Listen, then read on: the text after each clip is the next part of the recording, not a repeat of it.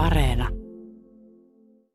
Minna, onko ollut viime ajat niin hyviä myrskyhavaintoja tai mitään semmoista?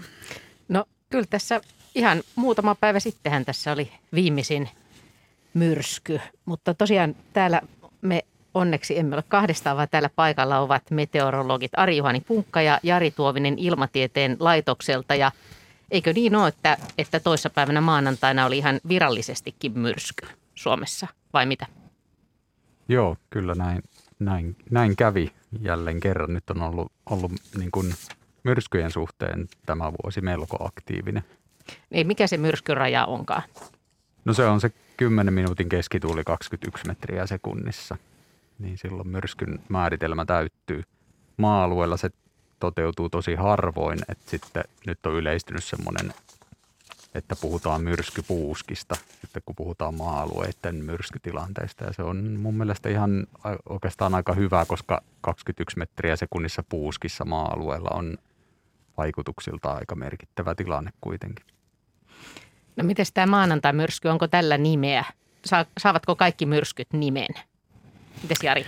No, tota, kaikki myrskyt eivät saa nimeä, koska, koska tota, niin siihen on otettu semmoinen kanta meillä ilmatieteen laitoksella, että, että tota, jos tuu, myrsky aiheuttaa suurtakin vahinkoa tai, tai hämmennystä yhteiskunnassa, niin siinä tapauksessa se myrsky, myrsky saattaa saada sen päivän nimipäiväkalenterin mukaan, mukaan sitten tota tämän, tämän nimen. Ja tota, tämä pari päivää sitten tapahtunut myrsky oli, oli sitten vähän semmoinen rajatapaus, että siinä, siinä tosiaan myrsky, myrskytuulia havaittiin merialueilla ihan yleisesti. Ja maa-alueella oli myrskypuuskia ja sähköjä meni poikki ja puita kaatuja, kattopeltejäkin rullaantui vähän siellä sun täällä, mutta tota, ilmeisesti Topi, Topi nyt ei ollut sitten lopulta tämä myrskyn nimi kuitenkaan. Oliko se niin, että nämä vaan tuulen mukaan määritellään se, se myrsky, että siinä ei ole mitään muuta tekijää? Jos niin, tuulee tarpeeksi kovaa, niin se on myrsky ja jos ei, niin silloin... Niin, se on aika yksinkertaista kyllä. Okay. Niin, että jos pidetään myrskytilastoa yllä, niin sitten vaan otetaan ne tuulimittaukset ja katsotaan, että menikö se 10 minuutin keskituuliraja yli ja jos meni, niin sitten tulee tilastoon merkintä, että näin kävi. Mutta sitten tämä nimeäminen tosiaan on semmoinen vähän siinä mielessä monimutkaisempi juttu, että oikeastaan loppuviimeksi ratkaisee se, että jääkö se myrsky ja se nimi sitten ihmisten mieliin, että, että oikeastaan eihän se ilmatieteen laitoksen käsissä ole sitten se, että muistaako ihmiset sen sen nimen sitten vaikka kymmenen vuoden päästä. Että se on, sanoisin, että niin kuin lopullinen mittari sille, että onko myrsky ansainnut nimeään, niin se, että vieläkö se muistetaan esimerkiksi kymmenen vuoden päästä. Ja se onkin jännä nähdä nyt esimerkiksi tämän lähetyksen aikana, kun ihmiset soittavat, että tuleeko paljon nimiä, mitä nimiä tulee, mitkä on ollut tämmöisiä legendaarisia myrskyjä, niin soittakaa ja kertokaa ja kertokaa tarinoita ja kysykää myrskyistä. Tämä ei suinkaan ole ensimmäinen myrskyilta, vaan me ollaan tehty näitä jo – muutamia ja tämä marraskuu on, tämä on valittu ihan tarkoituksella ja minkä takia marraskuu on hyvä, hyvä hetki tehdä myrskylähetystä? Paitsi, että nyt tietenkin osukin se myrsky tähän hyvin lähelle. Niin no tilastojen näkökulmasta, niin jos katsotaan, niin tästä semmoinen noin kaksi kuukautta eteenpäin, kaksi-kolme kuukautta eteenpäin on, on tuulisinta aikaa vuodesta – ja sitten jos katsotaan niin kuin tuulien aiheuttamia vaikutuksia, niin tästä on oikeastaan niin kuin noin kuudesta kahdeksan viikkoa tästä eteenpäin, niin on semmoista aikaa, jolloin tilastojen mukaan niin vaikutukset on kaikkein suurimmillaan. Eli puita kaatuu kaikkein yleisimmin ja ehkä niitä sähkökatkojakin sitten tulee eniten tässä niin kuin marras-joulukuun aikana. Mm. Tuolla etelämpänä Karibialla niin hurrikaanikausia on aikaisemmin se on vähän jo ollut. Niin miksi se on sitten täällä Suomessa niin tässä vaiheessa? No hurrikaanikausihan tota, periaatteessa alkaa siellä kesäkuun alussa ja, ja tota, trooppiset hirmumyrskyt, mitä hurrikaanitkin ovat, niin ne vaatii tietyt olosuhteet ilmakehässä ja, ja, ja siis merenpinta pitää olla lämmin, vähintään se noin 26-27 astetta. Ja, ja sitten tosiaan nämä häiriöt, jotka sitten lähtee liikkeelle esimerkiksi Atlantilla näiden itävirtausten mukana sieltä, sieltä sitten keskisestä Afrikasta, niin, niin tota, se tapahtuu sitten tietenkin sen mukaan, miten, miten aurinko, aurinko siinä sitten liikkuu vuoden ajan, ajan mukaan. Eli, eli tota, sitten kun kesäkuu tai heinäkuu koittaa, niin sitten näitä myrskyn alkuja alkaa tulee sitten Atlantille huomattavasti enemmän. Eli nyt tästä eteenpäin Suomessa on otolliset olosuhteet meidän omalle hurrikaani, myrskykaudelle. No myrskykaudelle joo, mutta ehkä, ehkä nyt ei vielä hurrikaaneille. 0203 Luontosuomen myrskyilta on päässyt alkuun siis. Voit soittaa meille, kysyä Ilmatieteen laitoksen meteorologeilta ja kommentoida ja noin yleensä kertoa myrskyhuomioita. Siis 020317600. Jusu kysyy WhatsAppissa, että ihan näin lyhyesti, että miltä korkeudelta tämä tuulen nopeus mitataan?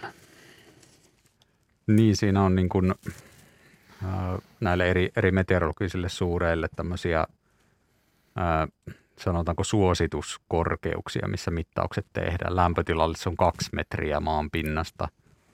Ja käytännössä näin sit usein onkin, että, että se mitataan kahden metrin korkeudella. Mutta sitten tuulen mittauksessa on helppo ymmärtää, että se jonkun tietyn korkeuden noudattaminen voi olla vähän hankalaa. Tietysti ratkaisu voisi olla, että laitetaan joka ikisen paikkaan masto, mutta se ei välttämättä ole kovin kustannustehokas ratkaisu ja sen takia niin tuulimittauspaikkoja on sitten – erilaisissa korkeissa rakennelmissa tai, tai no osa on mastoissakin, mutta tuulenmittaus pitäisi niin kuin optimaalitilanteessa saada 10 metrin korkeuteen. Joissain tapauksissa se onnistuukin, mutta sitten on, on semmoisia, että jos viedään vaikka jonkun tornin huipulle se, niin sitten se voi ollakin vaikka 25 metriä. Et, et siinä jonkin verran käytännön pakosta on sitten sitä vaihtelua. Mutta no vaikuttaako se siihen tulokseen sitten? Kyllähän se vaikuttaa tietysti, että niin kuin sanotaan näin niin kuin kitkan näkökulmasta tuuleen liittyy myös kitka, mitä maanpinta aiheuttaa ja mitä karkeampi maanpinta on, eli siis toisin sanoen mitä isompia esteitä siinä on, niin, niin, niin sen rajummin tuulen nopeus vähenee maanpintaa kohti mentäessä. Ja sitten jos meillä on oikein sileä pinta, niin sitten siinä pinnan lähelläkin tietysti tuulee aika paljon niin kuin voimakkaammin kuin on se karkean pinnan tapauksessa. Ja mitä korkeammalle tuulimittari laitetaan, niin saadaan sit sitä korkeampia mittauksia, että näissä niin kuin pääsääntöisesti menee. Okei, eli niin kuin jään pintaa tasasta pitkin tuuli menee myös siinä ihan pinnan yläpuolella niin, tai jään yläpuolella. Kyllä, Vastustamattomasti joo. ja sujuvasti. Niin, ja, joo, se on tavallaan aika, aika helppo niin kuin miettiä niin kuin sitä pinnan karkeutta, niin sitten tavallaan ymmärtää se, että miten se sitten vaikuttaa siihen, jos laitetaan tuulimittaus eri korkeukselle. Okei. Ja siis onko karkea pinta voi olla myös vaikka rakennettu ympäristö? Joo, kyllä nimenomaan... Jos kohtaa niin kuin, kaupungin, niin se... Joo, ja sitten tämmöisessä rakennetussa ympäristössä tulee tietysti kaikenlaisia ilmiöitä, että jos on korkeita rakennuksia ja katukuiluja, niin jokainen tietää kokemuksesta, että miten jossain katukuilussa voi tuulla ihan älyttömästi, kun se tuuli ahtautuu sitten semmoiseen, semmoiseen kapeeseen Totta. kanavaan, niin sitten tulee vielä tämmöisiä vaikutuksia siitä, että vaikka se niin kuin periaatteessa on tuulen näkökulmasta karkea ja kitkanen alusta, niin sitten silti sitten siellä voi olla sellainen paikallinen kohta, missä tuuleekin ihan, ihan valtavasti. Niin, että tuulee niin, että ei meinaa pysyä pystyssä. Joskus no, on päässyt kokea niin, semmoisen, että voi niin kuin nojata tuuleen. No suunnilleen näin, joo. Vielä tuosta tuulen, tuulen mittaamisesta, niin minkälainen se tuulen mittausasema on? Onko, onko, onko se se semmoinen pyörivä vai? Riittääkö se vai onko siellä muuta? muuta tekniikkaa? Se taitaa olla nyt vähän poisjäävää tekni- tekniikkaa, se semmoinen pyörivä niin sanottu kuppianemometri. Joo. Eli siellä on vähän niin kuin tämmöisiä, miten se sanoisi, ehkä voisi tämmöinen kahvi, kahvin mittalusikka voisi ehkä niin kuin kuvata hyvin, että miltä se mm-hmm. näyttää, että sellainen puolipallon muotoinen tuota, se tota, kuppi ja niitä sitten on semmoisten tuota, tankojen päässä muutama kappale ja tuuli tarttuu niihin kuppeihin ja pyörittää sitä, mutta nyt se tapahtuu muistaakseni akustisesti. Joo, se on yleistynyt. Eli, eli tämmöinen akustinen tuulen mittaaminen tuota, on, on nykyään se yleisin tapa ja, ja nyt mulla ei taida nyt ihan tiedot riittää, että miten se käytännössä. se taitaa liittyä äänen, äänen nopeuden tota, muutoksiin nyt sitten. Että siinä on kolme, muistaakseni kolme mittauspistettä, kolme niin kuin väkästä, jo, jo, joista sitten tota, tehdään niin kuin akustisesti se. Eli riippuen siitä, että miten lujaa niiden väkästen yli tuuli pyyhkii, niin se vaikuttaa sitten siihen akustiseen mittaukseen. Sitä voidaan sitten matemaattisesti johtaa se tuulen nopeus. Mä rupesin jo miettimään, että akustisesti olisi tosi vaikea päätellä tuulen äänestä, että kuinka kova se on. Jos ei ihan sitä tarkoita. Tai että menisi ulos kävelemään. Tämä nyt tulee kovaa. niin just, että nyt taitaa olla myrsky. Onko hyvä, hyvä vai huono akustiikka? niin. Joo, meillä on linjalla nyt Joensuusta Merike. Haloo. Haloo, kyllä olen. No niin, hauskaa, että tulit meidän kanssa tähän lähetykseen. Minkälainen muuten Joensuussa oli alkuviikon tuuli? Tuntuuko se? Kyllä tuntui, että kyllä kattopellit kyytiä sain niin sanotusti, että, no niin. että oli, ihan, oli ihan myrskyn tuntua. Okay. Kyllä. Minkälainen havainto tai kysymys sulla nyt on? No ihan näihin myrskyvirtauksiin liittyen, kun tuota, viime kesänä aika läheltä omaa kotia meni tämmöinen tämmöinen myrskyvirtaus ja, ja tuota, puita päreiksi niin sanotusti, niin, niin sitten siellä semmoisia paksujakin kuusia, niin ne napsahtaa niin kuin tulitikut poikki sieltä muutaman metrin korkeudesta. Niin ajattelin, että, että mikä, mitä siinä niin kuin tapahtuu sillä hetkellä, mikä saa sen paksunkin puun katkeamaan sitten. Että tämä minua ihmetyttänyt on. Niin, että siinä on sillä puuskalla on hetkellisesti erittäin kova voimantuotto, jos se voi katkaista terveen puun. Joo, toki tietysti en tiedä, mikä puun tilanne on ollut, mutta, mutta niin kuin se, että, että puu on, on sieltä aika ylhäältä ja se on niin kuin ihan kertakaikkisen poikki ja sitten latvusto on jossakin vähän kauempana, mm. niin sitä vaan joo. jäin miettimään, että paksukin puu menee poikki. Kyllä joo, ja kovien tuulten tai myrskyjen puhureiden jälkeen tällaisiahan siellä täällä aina näkyy. Niin, niin onko siinä jotakin siinä, kun puhutaan myrskytuulesta, niin onko siinä kierrettä tai mitä siinä on mukana? Hyvä kysymys. Joo. Mites, mites meteorologit? No oikeastaan mä melkein aloittaisin sillä, että niin kuin voi tavallaan kuvitella sillä lailla, että jos on voimakas tuuli, niin, niin, niin menee itse sinne tuuleen seisomaan ja miettii tämmöisen mielikuvaharjoituksen, että olen puu. Eli siinähän kovassa tuulessa sen tuntee, kuinka se tuuli tuuli tuota aiheuttaa voiman. Ja tuota, tuulella on tietynlainen liikeenergia ja se on itse asiassa, jos nyt lyhyesti voi niin kuin matemaattisesti sanoa tuosta liikeenergiasta, niin se on tuulen nopeuden toiseen potenssiin, tuota, toisesta potenssista riippuva, riippuva tota, suure. Ja, ja tota, se siis tarkoittaa käytännössä sitä, että kun tuulen nopeus voimistuu, niin se energia, mikä siihen liikeenergia, mikä tuuleen liittyy, niin se voimistuu huomattavan nopeasti. Ja tuota, sitten kun tähän puuhun kohdistetaan voima, niin se tietysti taipuu, niin kuin kaikki näkee jo heikollakin tuulella sen pu- puitten huojumiseen. Ja kun voimaa kasvatetaan, eli tuulen no, tota, nopeutta kasvatetaan, niin sitten jossain vaiheessa tulee se, tu, se raja vastaan, että mitä se pystyy se puu ottamaan vastaan. Ja nyt sitten vähän riippuen siitä, että missä kunnossa se puu on ja vähän minkälaisella alustalla se kasvaa ja myös mitä puulajia se on, niin sitten se lopputulos ratkee siinä. Eli okay. mulla on omakohtaista kokemusta, kun jonkun verran noita tutkinut noita tuhojälkiä, että kuuset myös aika usein kaatuu niin, että siinä nousee se juuristo pystyyn, ikään kuin juuripaakku, että se, kaatu, se ei katkee rungosta, vaan se juuristo antaa periksi. Kuusella mm. juuristo menee aika lailla niin kuin pintaa pitkin, kun kuusella taas se porautuu suoraan alaspäin. Näin on, on ymmärtänyt. Ja, Ko- koivulla vai?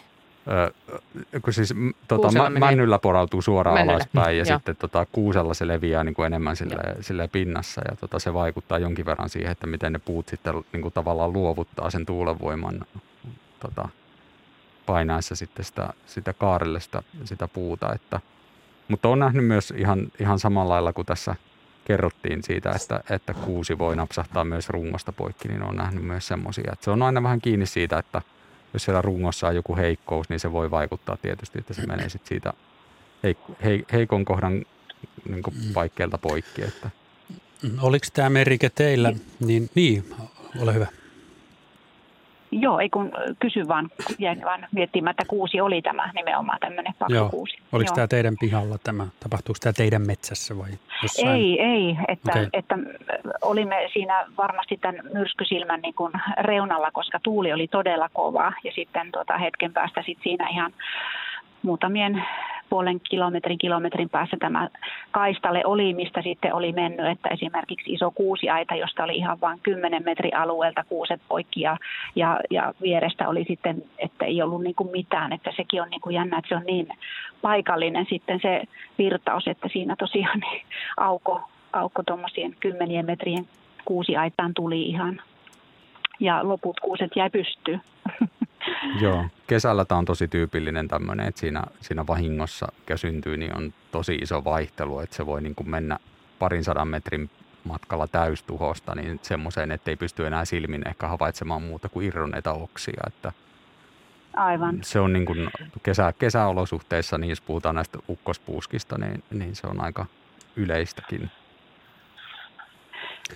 No Jep, niin, hyvä. Mutta kiitoksia. Kiitoksia Tämä ei Merita. minua enää mietitytä. niin ja mainiota, Hyvä. mainiota Kiitos. tuota, Kyllä, talven kiitoksia. odotusta Joensuun. Kiitoksia. Moi moi. Kiitos paljon. Moikka. Moikka.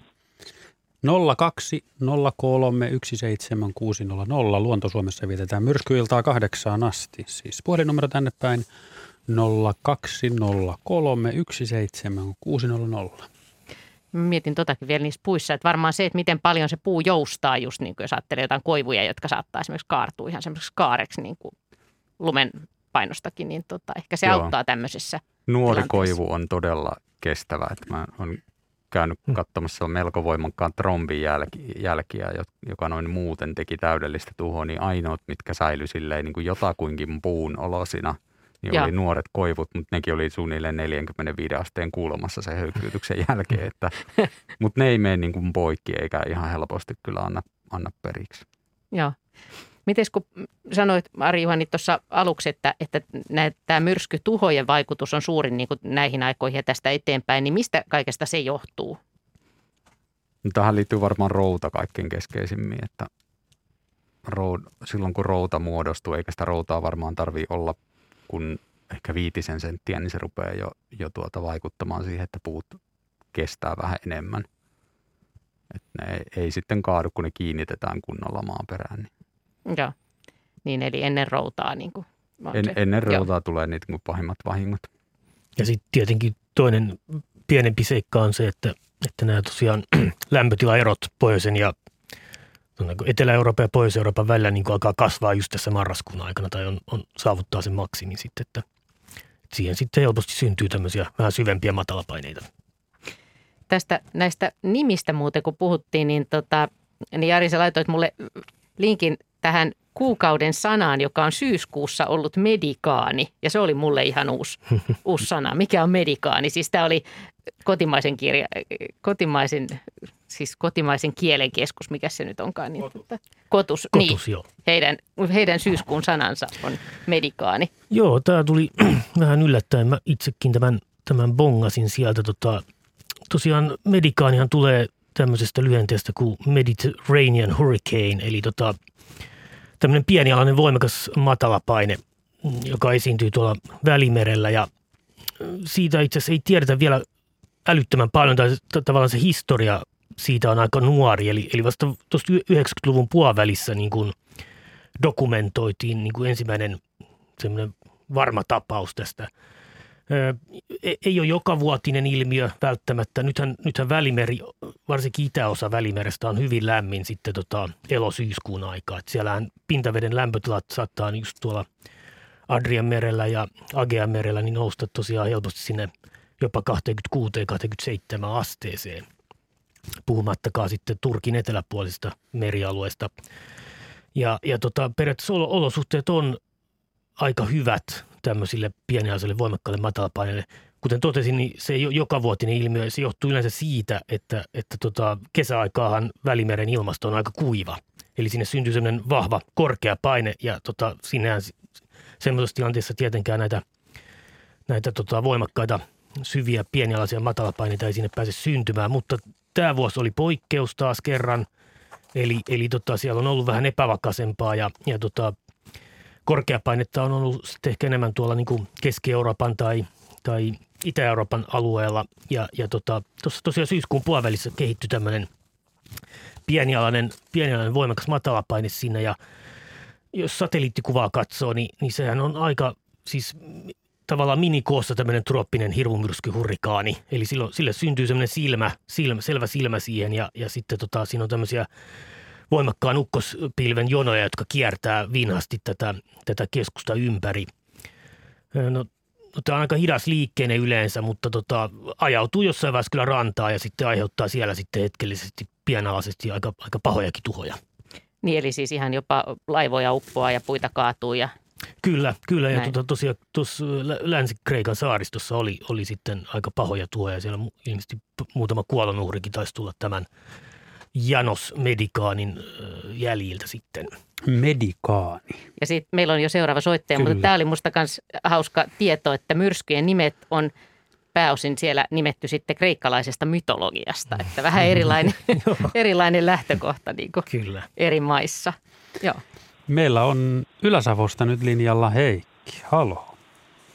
No Heikki on täällä puhelimessa. Terve, terve. Se, terve. Se, sellaista asiaa tuossa tuli mieleen vaan, että kun aina ilmoitetaan, että metriä sekunnissa tuulen voimakkuuksi, niin kansantajuisesti olisiko se helpompi, kun sanoisi kilometriä tuulen no, nopeus olisi. Että jos tuommoinen 20 on, niin sehän on, jos laskimella laskee, se on 75 kilometriä se tuntinopeus? Hyvä kysymys. Niin, että kilometriä Joo. tunnissa olisi helppo hahmottaa, että kuinka nopeasti auto menee tai näin. Joo. Niin, niin se olisi kansantajuisesti. Ennenhän se oli se silloin aikoinaan, tota, tässä nyt sanotaan nyt 4-50 vuotta, niin sehän Bovoriahan se oli se, se tuulen voimakkuus mereilläkin esimerkiksi. Kyllä, kyllä. Joo, me tota voidaan tätä asiaa tuossa miettiä. Mites muuten Heikki sano vielä, että onko Ylä-Savossa ollut tuulista tällä viikolla? No kyllä on ollut sillä, sillä että tuota, no tuossahan on ollut oikeastaan on ollut kolme erillistä semmoista puuskaa. Tuolta luoteelta tullut ja länneltä kaksi myrskyä on ollut tässä kesäaikana ja nyt oli tämä kolmas tuolta idästä päin sitten, mutta ei tässä lähellä ainakaan, että olisi kaatunut puita ja sähköt oli vissiin tuommoisen tunnin verran pois, ei oikein sitäkään poissa, Just. että hyvin, hyvin täällä on saatu sähköä. Mutta tuossa niin semmoinen, eh, silloin kesäkuulla kaatu, se oli jo pari 30 senttiä vahva vaahtera, niin sen nykäs vaaka-asentoon. Okay. Katkas. Joo, joo. Että tavallinen puuska oli, kun vaahtera on aika sitkeä puhu. Niin. Joo, no toi... Tällä, tällaisia on ollut nyt tämän kesän aikaa. Okei. Okay. Me mietiskellään tätä metriä sekunnissa ja kilometriä tunnissa asiaa. Toivotaan, että Ylä-Savossa niin tilanne myös yhtä rauhallisena myrskyjen osalta jatkuu. Kiitos Heikki soitosta. Ja hyvä tilanne. Näin. Kiitoksia, yes. hyvää jatkoa teille. Moi moi. Kiitos. Moi. No Joo. niin, onko mielipiteitä? Että... Onko tämä vaan, että miten se on sovittu? Että se on niin, metriä sekunti. Joo, tämä on vähän nyt niin kuin sukua sillä asialla. Voitaisiin vaihtaa ihan jonkin toiseen, vaikka painoyksiköihin tai muihin. Tietysti jos puhutaan niin sanotusta SI-järjestelmästä, niin tietysti nämä metriä sekunnissa ja kilometriä tunnissa niin liittyy kyllä nyt sitten tietysti molemmat siihen. Mutta tässä on, en tunne ihan tarkalleen kyllä nyt historiaa, että mikä, mitä tässä on taustalla, mutta näyttäisi siltä, että pohjoinen ja itäinen Eurooppa on tässä metriä sekunnissa leirissä, niin kuin Pohjoismaat ja Baltian maat esimerkiksi on metriä sekunnissa leirissä. Ja sitten kun mennään Euroopassa niin kuin kohti lounasta, niin sieltä tulee käyttöön sitten kilometriä tunnissa. Ja onko niin, että britit käyttää sitten mailia tunnissa? Joo, taitaa olla jo. Joo. Ja... No, mutta Miten kun te, teidän kollegoiden kanssa keskustelette, niin onko eri mittayksiköt käytössä No siis jonkun, jo, jonkun verran kyllä joo, ja sitten kun tota, tehdään tota Euroopassakin yhteistyötä tämän, niin kuin meidän, meidän alalla, niin kyllä se huomaa sillä lailla, että, että jos tulee vaikka ranskalainen meteorologi ja hänen kanssaan keskustelee, niin hän ottaa niin kuin mielellään ensimmäisen sen kilometriä tunnissa esille. Että kyllä se niin kuin, tavallaan sen maan käytäntö sitten heijastuu siinä, että mikä yksikkö otetaan ensimmäisenä – esille, mutta täällähän on vielä ilmeisesti jokunen maa, joka on tuossa ehkä suosi eniten tota Bofori, Bofori-asteikkoa, että tämmöisen tiedon nyt tästä ihan nopeasti bongasin, että esimerkiksi Kreikas, Kreikka kuuluisi siihen sarjaa, jossa Boforit olisi ehkä vielä sitten näitä SI-järjestelmäyksiköitä. No onko teille vaikea niin kuin hahmottaa, jos käytetään näitä eri, eri asteikkoja vai, vai onko tämä no, niin tuttua, no, että, että se varmaan ei vähän, vähän riippuu siitä, että miten paljon on niin pelannut näiden kanssa. Että, et, et, ja sitten tietysti, että jos puhutaan näistä tyypillistä 10, 20, 30 metriä sekunnissa, niin ni, niistä kyllä niin kuin, ja, ja luvut niiden välillä, niin aika nopeasti tulee ne suuruusluokat ja saattaa mennä kilometriä tunnissa niin kuin asteikolla yhden yksikön tarkkuudella oikein se, ettei tarvitse laskentaa, la, laskinta siihen. No paljonko on esimerkiksi 21 metriä sekunnissa? No se menee ju, just noille maille, että 20 metriä sekunnissahan on 72 kilometriä tunnissa. Että sit kun puhutaan sitä myrskyn rajasta, niin sitten ollaan just niin kuin soittaja tuossa sanoi, niin ollaan siellä 75 tasossa, että se oli, se oli kyllä niin kuin eksaktia. Ennen kuin otetaan linjalle seuraava soittaja Pirkko, niin totean Wikipedian artikkelin mukaan, että – Yhteispohjoismaisen päätöksen mukaisesti Ilmatieteen laitos luopui Boforiasteikon käytöstä ja alkoi ensimmäinen toukokuuta vuonna 1976 lähtien, siis siitä merisäätiedotuksissa ilmoittaa tuulen nopeuden metreinä sekunnissa. Joo, tässä ei ikä ja kokemus nyt riittänyt kertomaan tätä. Kiitos oikaisusta. no niin, nyt Pirkkalaa ja siellä on Pirkko. Halo. No halo, halo. No niin, mitäpä kuuluu? No mitäpä tässä, pimeätä iltaa, katselen tässä Pyhäjärvi toisella puolella ja pieni Vähäjärvi toisella puolella. No niin, Keskellä Pirkkalan keskustaa. Kyllä, kyllä. Hienoa seutua. Mm. Minkälainen myrsky, myrskyjuttu sulla on? No kuule semmoinen, semmoinen myös, tämä ei ole varsinainen semmoinen myrsky, mä oon kokenut semmoisenkin, mutta kun mä en oikein muista sitä. Mä oon kokenut ihan kamalan myrskyn mutta se, että mistä mä nyt kerron, niin tota, tämä on niinku 2010 elokuu. Ja oltiin sitten edesmenneen mieheni kanssa lähdössä seuraavana päivänä niin kuin tonne pitkin Pohjois-Norjaa ja, tai Keski-Norjaa, Pohjois-Norjaa tuonne reissuille. Ja tota, mä ajattelin sitten, istuttiin siinä iltapäivällä, oli ihan kaunis ilma, ei mitään ei minkäännäköistä, ei, ei tuulta, ei mitään. En mä muista ainakaan, että mitä erityistä olisi ollut siinä. siinä ja tota, sitten mä vaan ajattelin, että kun mulla oli vielä pyykit siellä narulla, että mä käynkin hakemassa ne pois ja laskostelen ne kaappeihin. Niin kun mä olin tullut sen koppani kanssa siihen terassille takaisin, istuin siihen mieheni pöydän toisella puolella, minä toisella ja yhtäkkiä me saatiin semmoinen, niin kuin, me kuviteltiin näin, siis saavillinen vettä niskaamme. Ja se tuli niin kuin alakautta. Oikeasti. Mm. Joo, ei saanut vettä. Ei ollut, ei ollut niin kuin mitään erityistä. Vaan se, vaan, vaan se kerta kaikkiaan meille heitettiin vettä niskaan niin, että huheli huijaa. Ja tota, sitten en muista sitä, että alkoiko satamaan esimerkiksi sen jälkeen. Mulla ei ole siitä oikein mielikuvaa.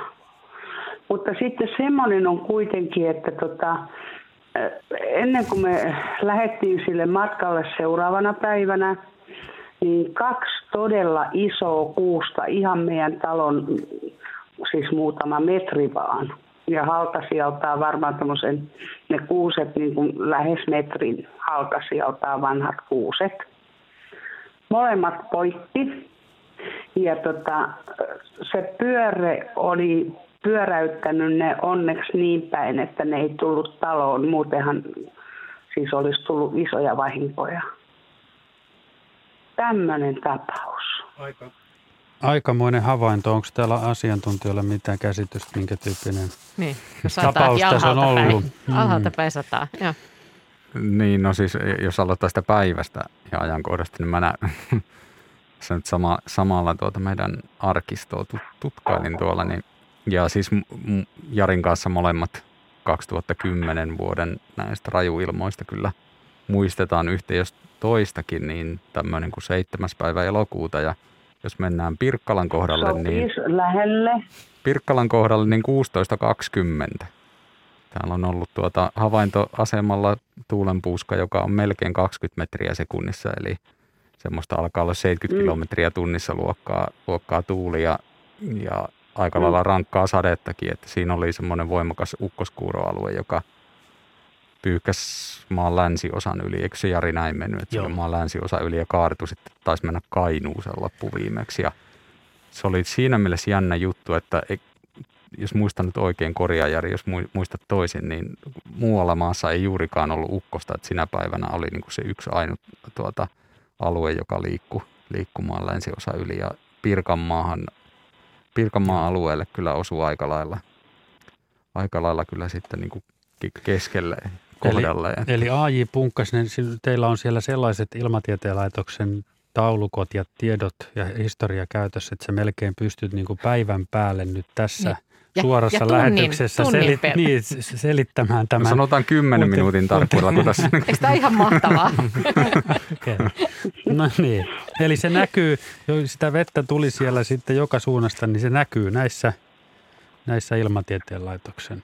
Joo, ja sitten tietysti tilastoissa. kun laitetaan rankka vesisade ja tuommoinen tuuli, niin on kyllä itselläkin kokemus, että jos on niin kuin tyyliin sadeviitta päällä, niin vaatteet kastuu sieltä niin kuin sadeviitan alta, että sitten tulee niin kuin joka suunnasta sitä vettä, että vaikka sitä ei niin kuin maan sisästä voi tietenkään tulla, mutta se siis Niin. tarkoittaa sitä, että Mm. Tuuli on tosi pyörteilevää ja sitten se kun voimakas tuuli kuljettaa sadepisaruita, niin ne menee välillä ylöspäinkin, että tietysti niin kuin, No Näin se joku, menee. joku kun, meillä tuli silloin mieleen, että, tota, että oliko se trompi. Eikö trompi tule niin kuin maan kautta?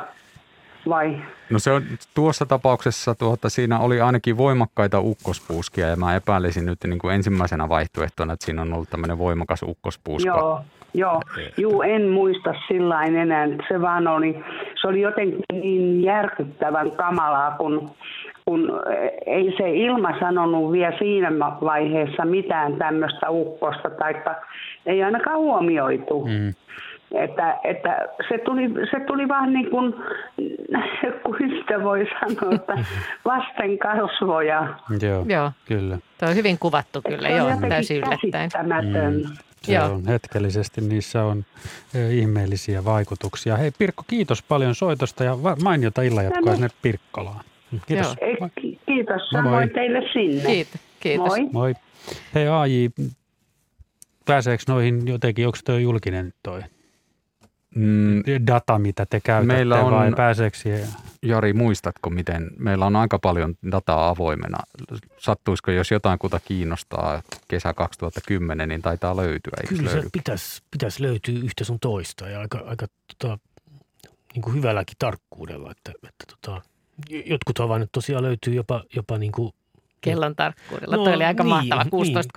16.20. ky- Joo. 10 minuutin tarkkuudella. Että, että tota, Sellaista osoitetta voi kokeilla, jos on koneen äärellä, kun ilmatieteenlaitos.fi kautta havaintojen lataus, niin siinä taitaa olla, onko siinä väliviiva tuossa havaintojen väliviivalataus, niin kahden sanan välissä, niin sieltä pääsee ainakin tutkimaan. Okei. Okay. Eikö ole niin, että teidän arkisto ulottuu myöskin tosi kauas historiaan? No digitoi, digitoitu ä, aineisto on, on tosiaan sieltä 50-60-luvun vaihteesta, mutta tota, on tosiaan totta, että että esimerkiksi Kaiseniemen sääasema niin on, on 1800-luvun puolta pitkältikin kerännyt havaintoja ilmanpaineesta, tuulen nopeudesta, lämpötilasta kolme kertaa vuorokaudessa. Että, että tota, kyllä sieltä, ja koko ajan tosiaan tämä tietokanta sitten kasvaa vuosi vuodelta, että Hämmentävää. Mm, Täällä on Kari Vaasasta on kysynyt sähköpostilla, että miksi täällä Vaasassa siis myrskyt tulee usein yöksi ja silloin veden korkeus on huipussaan. Kari Viita-aho.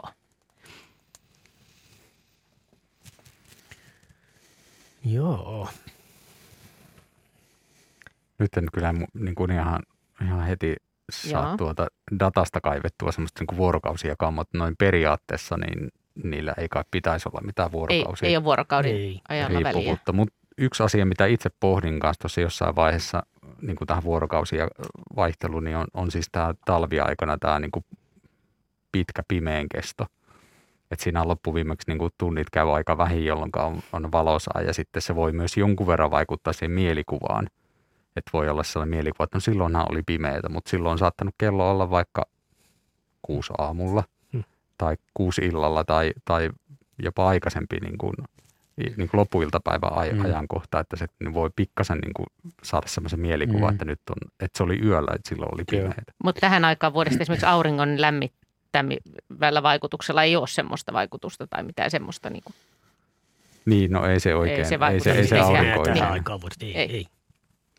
Eikä sitä myrskyä pystyy myös helpommin sieltä kotisohvalta havainnoida, kun se tulee iltaa kohti sen sijaan, että olisi harrastuksissa. Tai no sekin, joo. Meillä on seuraava soittaja, mutta täällä on vielä tämmöinen sähköpostikommentti Tuomo Raamilta, että tuuli kaataa puita, kuinka suuri vaikutus tuulenpuuskien taajuudella on, että puu alkaa värähdellä samalla taajuudella? Kaikenlaista on pohdittu. Joo, erittäin mielenkiintoinen kysymys ja kyllähän siinä tuossa varma, varmasti on, tai siis sen on huomannut it, itse tuolla ollessa erilaisissa tuulissa, että, että sillä niin kuin puusk, puuskien niin kuin huippujen välillä niin, niin on erilaisia niin kuin aikamääriä aina riippuen siitä, minkälainen se tilanne on. Että joskus on sillä lailla, että siinä on aika yllättävänkin heikkotuulisia vaiheita ja sitten voi olla semmoisen pitkän tauon jälkeen voi olla pitkä aikaa voimakasta puhallusta ja taas heikkenee ja sitten taas joskus kesällä enemmän – kesävuosipuoliskona on sitä semmoista, että se tuuli heijaa nopeasti ylös alas. Ja sieltä jostain varmasti löytyy se, että kun sitten se tuuli sopivasti tota, tietyllä väle, väleillä voimistuu, niin se saattaa olla, että se puu rupesi ikään kuin resonoimaan. Mä oon itsekin tota miettinyt. En tiedä, onko sitä kukaan tutkinut. Sen tiedä, että Joensuun yliopistossa on tehty tämmöistä niin puitten ja puustovahinkojen niin kuin niihin liittyvää mallintamista, että metsää mal- mallinnetaan, että kuinka se käyttäytyy eri tuulilla. Että nyt jos oikein kovasti kiinnostaa, niin Joensuun yliopistosta saattaisi löytyä lisätietoa tästä. Asioita on mukava mietiskellä. Onko Yrjö linjalla? Halo, halo, halo. Täällä no niin. ollaan. Mä katsoin, että kun... Hyvää iltaa ja tämä on mielenkiintoinen aihe. Kiitos teille. Ja joo, kiitos kun soittelit ja ilmeisesti Vääksyssä olet. Heti kun tämä linja aukesi, niin mä ajattelin, että nyt sieltä kuuluu taustalta jotain tuulta. Mm. Vai mit, mitä sieltä kuuluu? autossa ja okay. Tämä on auton ääni, mutta mulla on tämmöinen kysymys. Mulla on ollut onni olla tuossa Asikkalan selän kupeissa lukuisia vuosia myöskin Pielisellä ja Mua yllättää joka kerta se, että on täydellinen kesäpäivä. Vietotuuli ja vedenpinta liplattelee sillä tavalla hyvin runollisesti. Ja ei kuin muutama minuutti, niin voi tulla todella niin kuin väkevä ja voimakas muutaman 10-15 minuutin mittainen melkeinpä myrskyä lähestyvä ilmiö. Ja mä en vieläkään ymmärrä, että mistä se syntyy ja mitkä syyt vaikuttaa siihen, että nimenomaan isolla järvillä syntyy tämmöisiä hyvin yllättäviä ja jopa pelottavia niin kuin tuuliilmiöitä. Jaa. Mm-hmm. Mm-hmm. Isot järvet. Hmm. Se tietysti, jos siellä on veneelläkin liikkeellä, niin se on, on aika yllättävä sitten. Mm-hmm. Joo, ja tämä on, tää on itse asiassa yksi elementti, että tuota, ei, varmaan ei turhaa varotella sitten isolla järvillä, että on syytä olla varovainen tuota pienellä veneellä, mutta jopa rannassakin niin se on, se on aikamoinen ilmiö seurata sitä laiturilta. Mitäs meteorologit sanovat? No joo. Miten, mistähän näkökulmasta se lähtisi oikeastaan purkamaan, että, että tota, tietenkin on, oletteko itse havainneet, niin kuin, onko tämä niin kuin, tavallaan kuuropilviin liittyviä, liittyvää juttua vai esiintyykö se ihan kirkkaallakin taivaalla vai?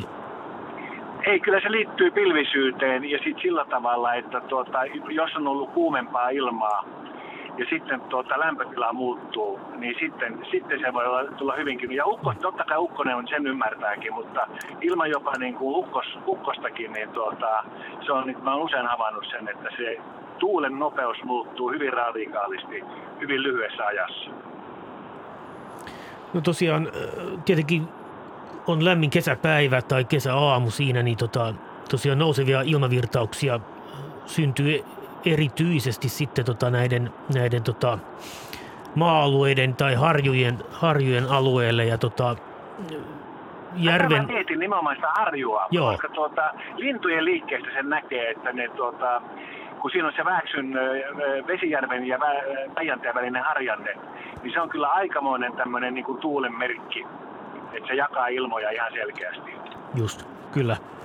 Eli, eli tota, tosiaan järvethän pysyy aika pitkälle tuonne loppukesä alkusyksyyn niin aika viileinä. Ja, ja tota, se, se lämpötilaero sitten tosiaan järven pinnan ja sitten tosiaan näiden, näiden maa-alueiden harjojen yläpuolella niin saattaa olla aika iso. Ja, ja tota, sitten iltapäivän kuluessa, kun niitä pilviäkin alkaa sinne sitten muodostumaan, niin, niin tota, sitten laskuvirtauksia syntyy, syntyy tämmöisiin kuurapilviin ja, ja tota, ne, ne sitten levittäytyy, kun yleensä, yleensä tämmöisessä tilanteessa syntyy siis semmoisia pienialaisia kuurapilviä. Ja ne, ne ei välttämättä edes näytä niin kuin kauhean uhkaaville, mutta sitten tosiaan, tosiaan saattaa sieltä tulla semmoinen pieni paikallinen laskuvirtaus ja, ja sitten kun se tosiaan törmää maanpintaan, niin se levittäytyy siitä, siitä sitten tota, ympäristöönsä ja, ja järven pinna, pinnalla se kyllä niin kuin koetaan usein huomattavasti voimakkaampana kuin, kuin sitten tämmöisessä metsäisessä tai maa-alueella yleensä. Ja, ja tosiaan siis ei, ei se välttämättä se itse voimakkuudella tarvi, tarkoiteta sitä, että siinä niin kuin pitäisi olla jotain myrskypuuskia, vaan että tavallaan jos mennään ihan pläkästä jonnekin lähemmäs 15 metriä sekunnissa ihan niin kuin minuutissa parissa, niin se, se riittää jo tavallaan tekemään sen semmoisen kokemuksen, että, että siinä, siinä tosiaan tuuli on hyvin nopeasti voimistunut ja on, on voimakasta. Joo, ja se on, niinku, se on niinku hauskaa, se on jotenkin maagista, että se tulee niinku tavallaan taianomaisesti. Ja kolilla on sama ilmiö siinä kolin, eh, kolin niinku rannalla, koska siinä tulee eh, tota, ne kolin huivaarat ja muuta. Niin siinä on ihan täsmälleen sama ilmiö. Onko tämä, Yrjö, tämä harju, josta sä puhuit, niin onko se Pulkkilaharju? Ei, vaan tämä, okay. tuota, tämä harju on siinä, mikä menee niin kuin Jämsään ja Kuhmoisen kautta. Ah, okay. Varsinainen Vääksyn kanava. Joo. Niin just, Eli okay. aurinkovuori. Aurinkovuori okay. on siinä vasemmalla. Aivan, aivan. Tuota noin, joo. Kiitoksia Yrjö.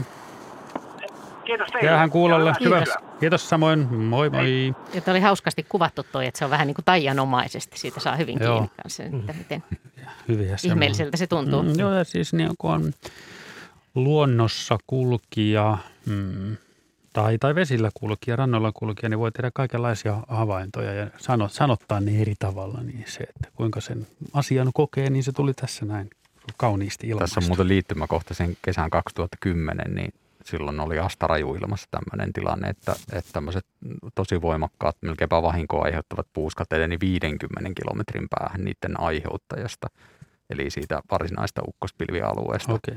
Jolloin kokemus oli se, että mitä ihmettä täällä tapahtuu keskellä yötä kello yksi luokkaa, niin puut kaatuu ja suunnilleen tähti taivas yläpuolella. Ja sitten ihan niin kuin nopeasti ohi menevä juttu silleen, niin kuin muutamassa minuutissa. Joo. Niin kuin tuota alkaa ajatella, että 50 kilometriä. Mm, se, että sitä ei voi niin kuin- tajuta, että se voi mennä se voi jopa, Mm. jopa, jopa kauemmas. Että Mm. Muistelisin, että, että, että USAssa niin, niin, niin ne matkat voi olla vielä paljon pidempiä siitä tavallaan siitä, se, että mikä sen alun perin aiheutti sen, sai al, alku, ne niin kuin pisti liikkeelle sen tuulen, niin se niin kuin pitkälle, pitkälle siitä tavallaan emopilvestä voi edetä sitten. Tässä on kolme minuuttia itse asiassa vielä aikaa ennen merisäätä, niin käsitellään tämä kuuntelijamme Ankin laittama havainto ja kysymys, koska tämä myös liittyy järviin. Hän on ollut Suursaimaalla veneilee paljon ja on kokemusta 30 vuoden ajalta ja hän sanoo, että kokee asian niin, että kesäisin tuulee nykyisin paljon ja on kovempiakin tuulia. Hän seuraa tuulitietoja ja usein nousee yllättävän koviakin tuulia loppukesän ja syksyn alussa, jotka eivät kuitenkaan ennusteissa ole. Ovatko tuulet muuttuneet kovemmiksi viime vuosina ja minkälainen on esimerkiksi eteläisen Saimaan ennustettavuus öö, Ankin mukaan?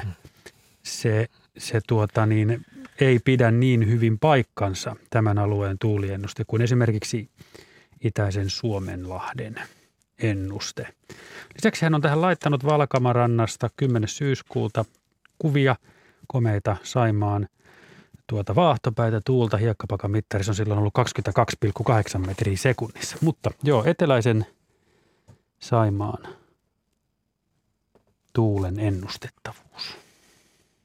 Niin, No ensimmäinen huomio varmaan se, että, että Saima on noin niin kuin tuulen ennustamisen kannalta aika monimutkainen alue, että kaikki ymmärtää se jo katsomalla sitä karttaa, että voi verrata niin kuin me, jos mennään, mennään niin kuin tuonne Itämeren altaan puolelle, niin sitten voi ottaa vaikka Saaristomeren siihen vertailuun, että, että todella semmoinen monimutkainen rantaviiva ja paljon saaria ja kaikenlaista tämmöistä, että se vaikuttaa siihen. Ja nyt kun katson näitä tila, tilastoja hiekkapakasta, mä laitoin nyt tässä niin kuin 10 metriä sekunnissa tuulirajaksi, niin tuota, täältä näkyy semmoinen mielenkiintoinen ilmiö nyt, että tässä niin kuin elosyyskuita kun katsoo, niin, niin tässä niin kuin ehkä varsinkin nyt syyskuun tilasto ottaa noin 10 vuotta taaksepäin, niin nyt tässä on itse asiassa nämä pari-kolme viimeistä vuotta ollut tuulisempia kuin ne aikaisemmat. Eli vuodet 2013-15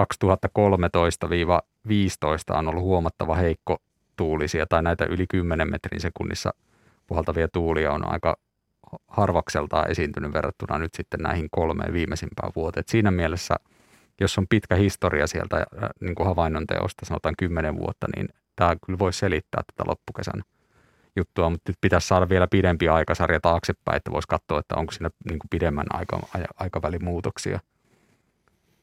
Muistaakseni, jos otetaan pitkä aikasarja ja paljon asemia, niin siinä ei välttämättä niin kuin, ei ole mitään kovin voimakkaita trendejä näkyvissä, että eh, ainakin myrskypäivien lukumäärä oli silleen, että se ei, ei ottanut tässä viime aikoina nyt erityisemmin ainakaan nousta.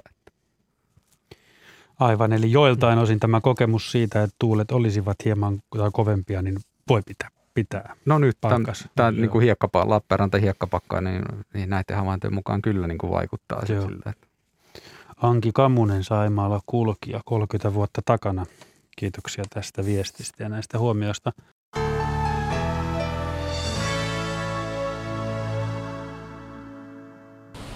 Nyt sitten tietysti mun pitäisi katsoa sellainen reitti, että puut ei pääse kaatuu päälle. Kyllähän tässä jo sellainenkin alkaa olla mahdollista. Nyt mä laskeudun tähän rantaan ja kova kohina pitäisi alkaa. Aallot on korkeita, ylimetrisiä. Ne on erittäin harvinaisia tässä Päijänteellä.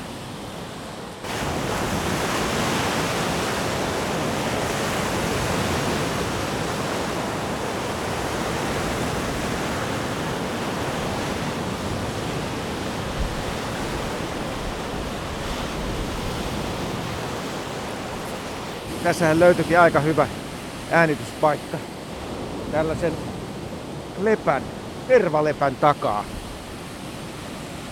Siinä on niin paljon lehtiä, että ne suojaa aika hyvin. Ja mä luulen, että nyt kun päästään tilanteeseen, että ui, että tämä mikki ei puhki, niin tästä voi syntyä jotain. Ja niin kuin arvaatte, mä oon ihan näillä rajoilla, mihin vesi lentää sitten.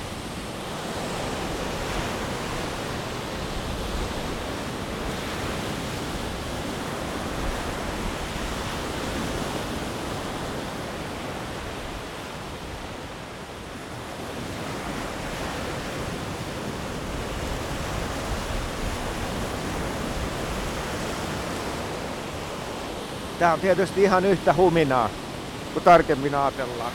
Tuuli pitää oman äänen, vesi toisen äänen ja sitten lehtiä kahisee. Ja kivet ehkä vielä tuossa rannassa.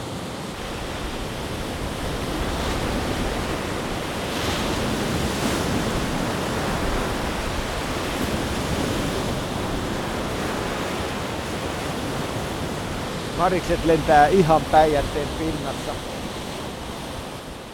puolentoista metrin korkeudella. Ehkä siinä on sellainen paikka, mistä pystyy taistelee tuulta vasten.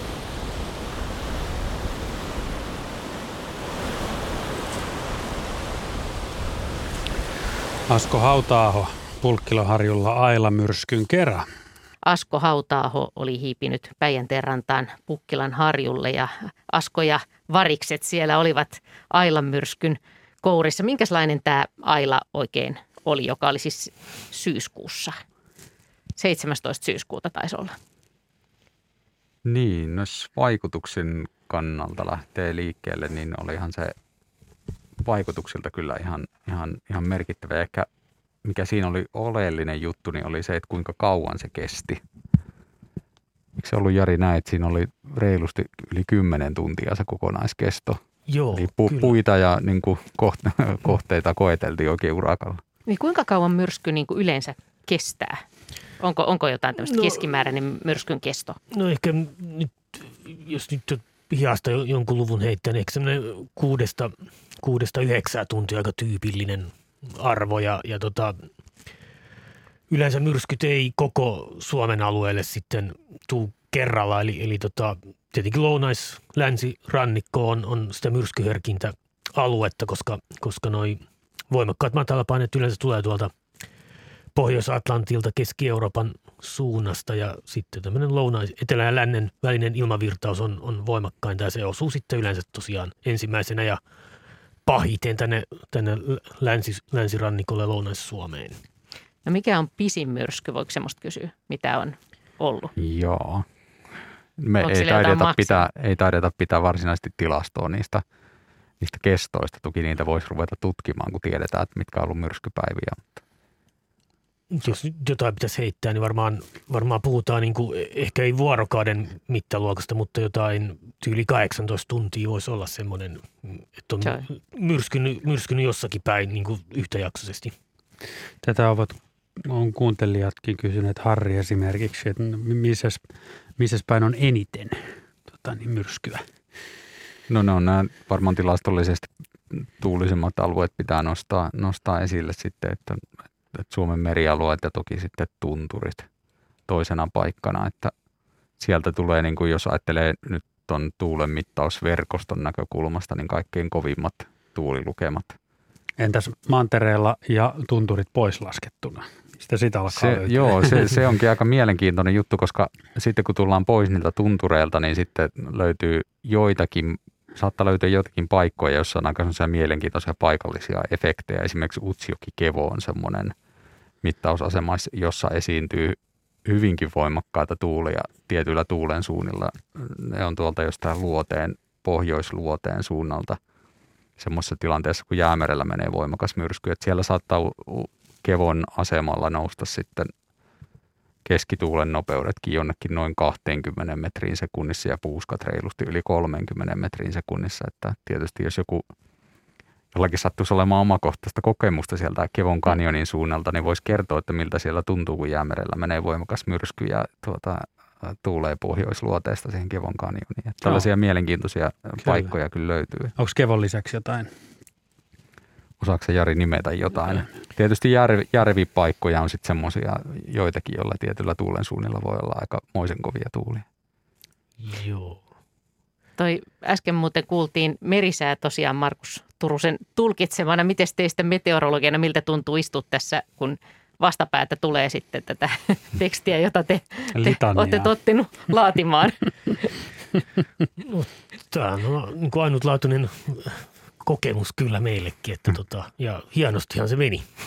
joo, joo, siis sisältöähän ei missään nimessä muuteta ja se luetaan kyllä ihan niin kuin se on siihen kirjoitettu, mutta olen samaa mieltä, että siihen voi lisätä myös kyllä tulkintaa, että se ei ole ihan vaan papatusta. Ei, tulkinta oli oikein, oikein hyvä ja nopeus on varmaan aika olennainen ja sekin oli ihan, ihan paikallaan. No niin, hyvä kuulla. Joo. On sitä tässä tullut luettua. Muutaman kerran ja tärkeä, tärkeä kohta tietenkin monelle. Joo, kyllä ja läsnä, läsnä pitää aina olla, kun sitäkin tulkitaan. Tuomas kirjoittaa meille liittyen merenpinnan korkeuteen, joka myös tässä merisäässä mainitaan, niin siitä kuinka tuuli ja myrsky vaikuttaa merenpinnan korkeuteen. Niin, niin tehdään niin, otetaan Tuomaksen kysymys hetken kuluttua, muistetaan se, ei unohdeta. Otetaan nimittäin nyt Janne Kurikasta meille linjalle, ettei Janne tarvitse siellä odottaa sen enempää. Janne, halo, oletko, oletko paikalla? Kyllä, minä täällä olen, yes. joo. Mainiota. Anna palaa. Joo, eli myrskyistä tietenkin Mauri-myrsky on mieleen lapsuudesta, kun puita kaatui ja sai puiden runkojen päällä tehdä majoja sinne kuusien oksistoon. Mutta toinen, toinen sellainen myrsky on kyllä jäänyt mieleen Kurikasta Etelä-Pohjanmaalta, tai se oli itse asiassa Kauhajoen puolella. Että tuota, taitaan sanoa, että rekkamies ajaa kelillä kuin kelillä ja moottoripyörällä on pukeutumiskysymys, niin Ja sitten on aina ihmetellyt sitä, että kun televisio tulee tämä sarja, että tämä myrskyn metsästä, että on hulluja, jotka sinne myrskyn silmään haluaa mennä. Mutta että itse jouduttiin kerran vahingossa sellaiseen. Se oli 2014 vuosi, toukokuun 19. päivä kello 16.37.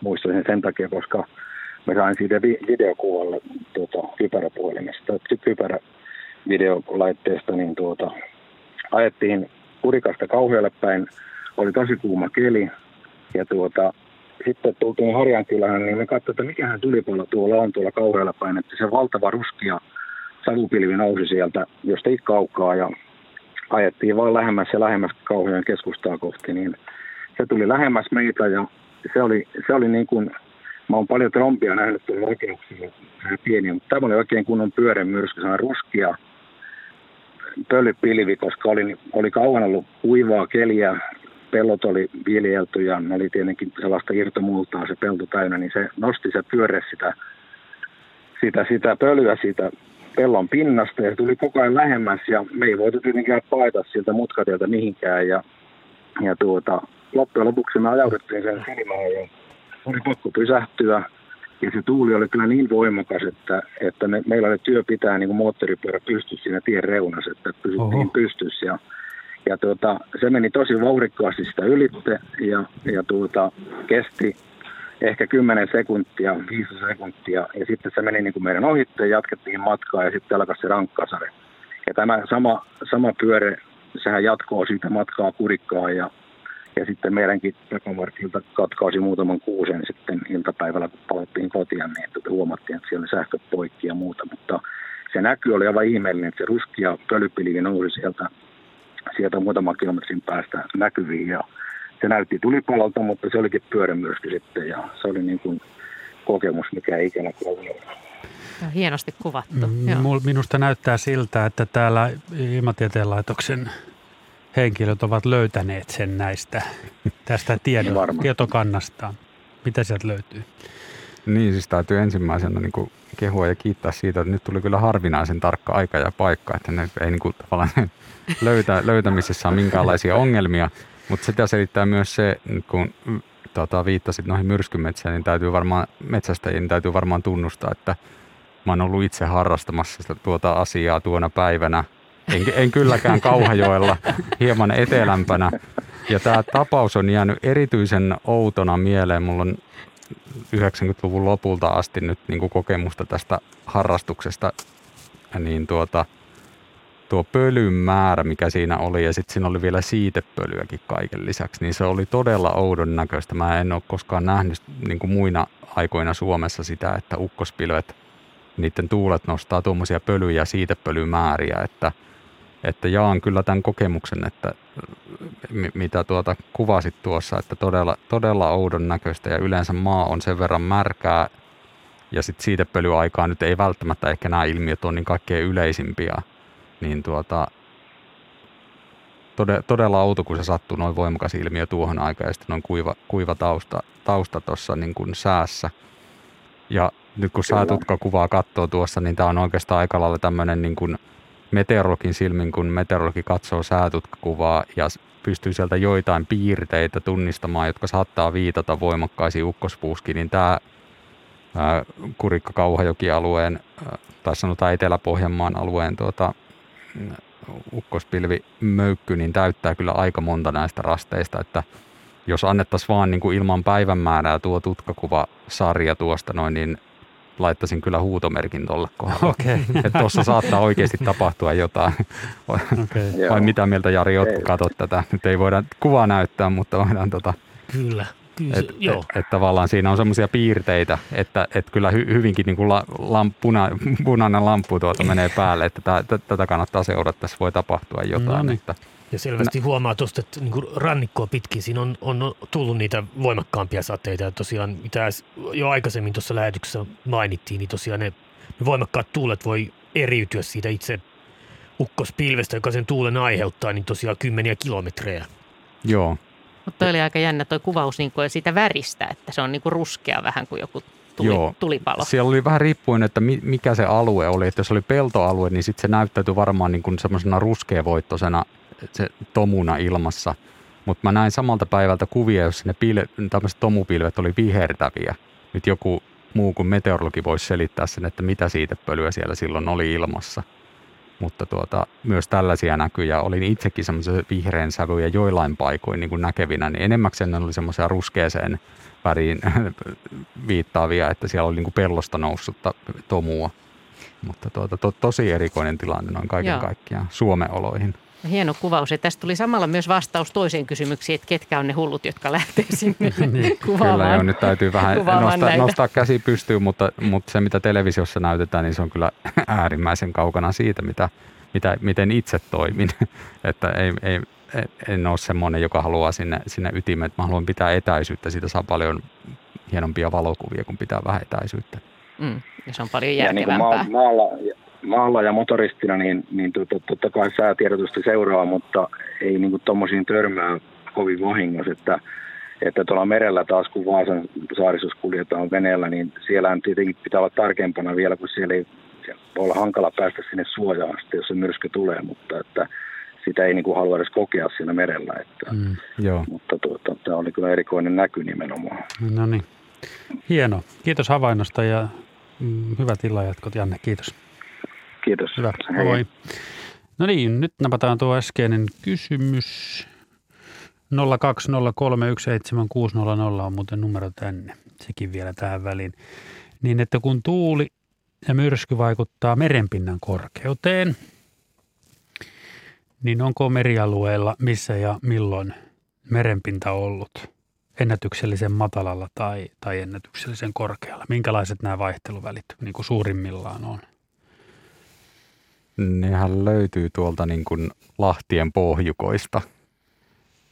Eli, eli vesi pakkautuu, pakkautuu näissä tilanteissa, kun tuuli oikein painaa ja ilmanpainejakaumakin on sopiva. Ja sitten tämä Itämeren altaassa voi tämä, tämä vesi vähän heilahdella niin kuin ammeessa ikään, niin kaikki asiat osuu yhteen, niin sitten se siinä ehkä Pietari voi olla semmoinen, jos mietitään niin Suomenlahteen ja Pohjanlahteen, niin Pietari varmaan semmoinen alue, josta niin kuin, nyt mulla ei Pietarin niin kuin ennätyksiä tässä ole, että mitä siellä on, mutta no Kemistä löytyy noin plus 200 ja miinus 130 sillä välillä, että se on niin kuin se äärilaidasta toiseen, se on vähän reilu kolme metriä. Reilu kolme metriä. Joo. Joo.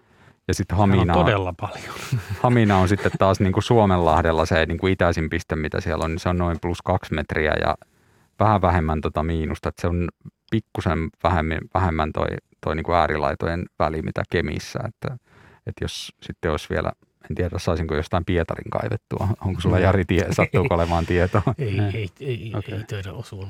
Mutta se voi olla ehkä jotain Haminan suuruusluokkaa, vähän, vähän ehkä vielä enemmän. Mutta siis etelätuuli painaa sitä vettä siellä Kemissä ylöspäin ja myös Kyllä. joissa. Eikö myös joet, jo, joessa sama ilmiö? Kyllä. Ja pohjoistuuli tekee saman toisen päin, eli se painaa vettä etelämmässä ja silloin Joo, vedenpinta on matala. Ja, ja se, on, se on nimenomaan tehokas tapa saada nopeasti se vedenpinta niin kuin ylös tai alas, mutta sitten semmoinen, esimerkiksi kesällä tulee semmoinen pitkäaikainen korkea paine. Korkea painehan myös painaa tavallaan vettä, vettä niin kuin pois tai niin kuin kasaan rannikolta poispäin, okay. jolloin, jolloin sanotaan, että jos meillä on kaksi viikkoa pitkäkestoinen tilanne, niin se vedenpinta saattaa painua yllättävänkin alas ilman, että siinä tota, tuulisi juuri, juuri okay. lainkaan. Onko se siis se ilmapatja tai massa siinä, kyllä, jossa se korkea kyllä. paine on? Niin kuin se tekee? Kyllä. Okei. Okay. Täällä on tämmöinen sähköpostikysymys tullut, tullut Ari Juhanille, että olin mukana Ilmatieteen laitoksen RAHPU eli Raa- ja Puuska-projektissa joskus vuosia sitten – tässä tehtiin havaintoja myrskypongausta ja mittausta rajuilmoista, joista raportoitiin Ilmatieteen laitoksen järjestelmään. Mitä hyötyä tästä oli myrskyjen tutkimuksen tai muun vastaavan toiminnan suhteen? Näin kysyy Ken Steenbeck Askolasta. Joo, Jari on tähän oikea henkilö vastaan. Okay. No, joo, eli Rapu, Rapu-projekti oli hyvinkin, hyvinkin tuttu, tuttu kyllä ja tota, tavallaan ehkä se toimi tämmöisenä, niin kuin nykyään on näitä – ilmatieteen on, on, on tota, lanseerannut tämmöisen kansalaishavainto palvelun tai appin, mikä, mikä pystyy tuohon kännykkään esimerkiksi lataamaan, niin, niin tosiaan näitä, näitä tota, rapuprojektissa tosiaan näitä raekkuureja ja voimakkaita puuska, puuskatuulia sitten tosiaan raportoitiin. Siinä oli myrskypongareita mukana ja, ja sitten oli tota kaikkia muitakin, jotka asia, asiasta oli kiinnostuneita. Ja tosiaan esimerkiksi tämän yksi, yksi mainio kohde, mikä, mikä niin kuin edisti tämä rapuprojekti, oli, on, on ollut tämä, tämä tota, niin sanottu raetuote esimerkiksi, mitä Ilmatieteen laitoksella nyt on, on käytössä. Ja, ja tota, itse kun on näiden rakeidenkin kanssa paininut tässä jo jonkun aikaa, tutkinut niitä tuolla Ilmatieteen laitoksella, niin tosiaan nykyään pystymme tämän raetuotteen perusteella toteamaan katsomalla tätä raetuotteen kuvaa, se on tavallaan niin sää, säätutkakuvaa, niin tuleeko tästä pilvestä alas rakeita vain pelkästään vettä. Ja, ja tota, periaatteessa nyt nykyään on, on jopa taitoa nähdä, että siitä, tuleeko siitä vain pieniä rakeita vai jopa suuria rakeita. Ja, ja tota, varsinkin varoittamiseen – niin tästä niinä kesinä, kun niitä isoja rakeita on tullut.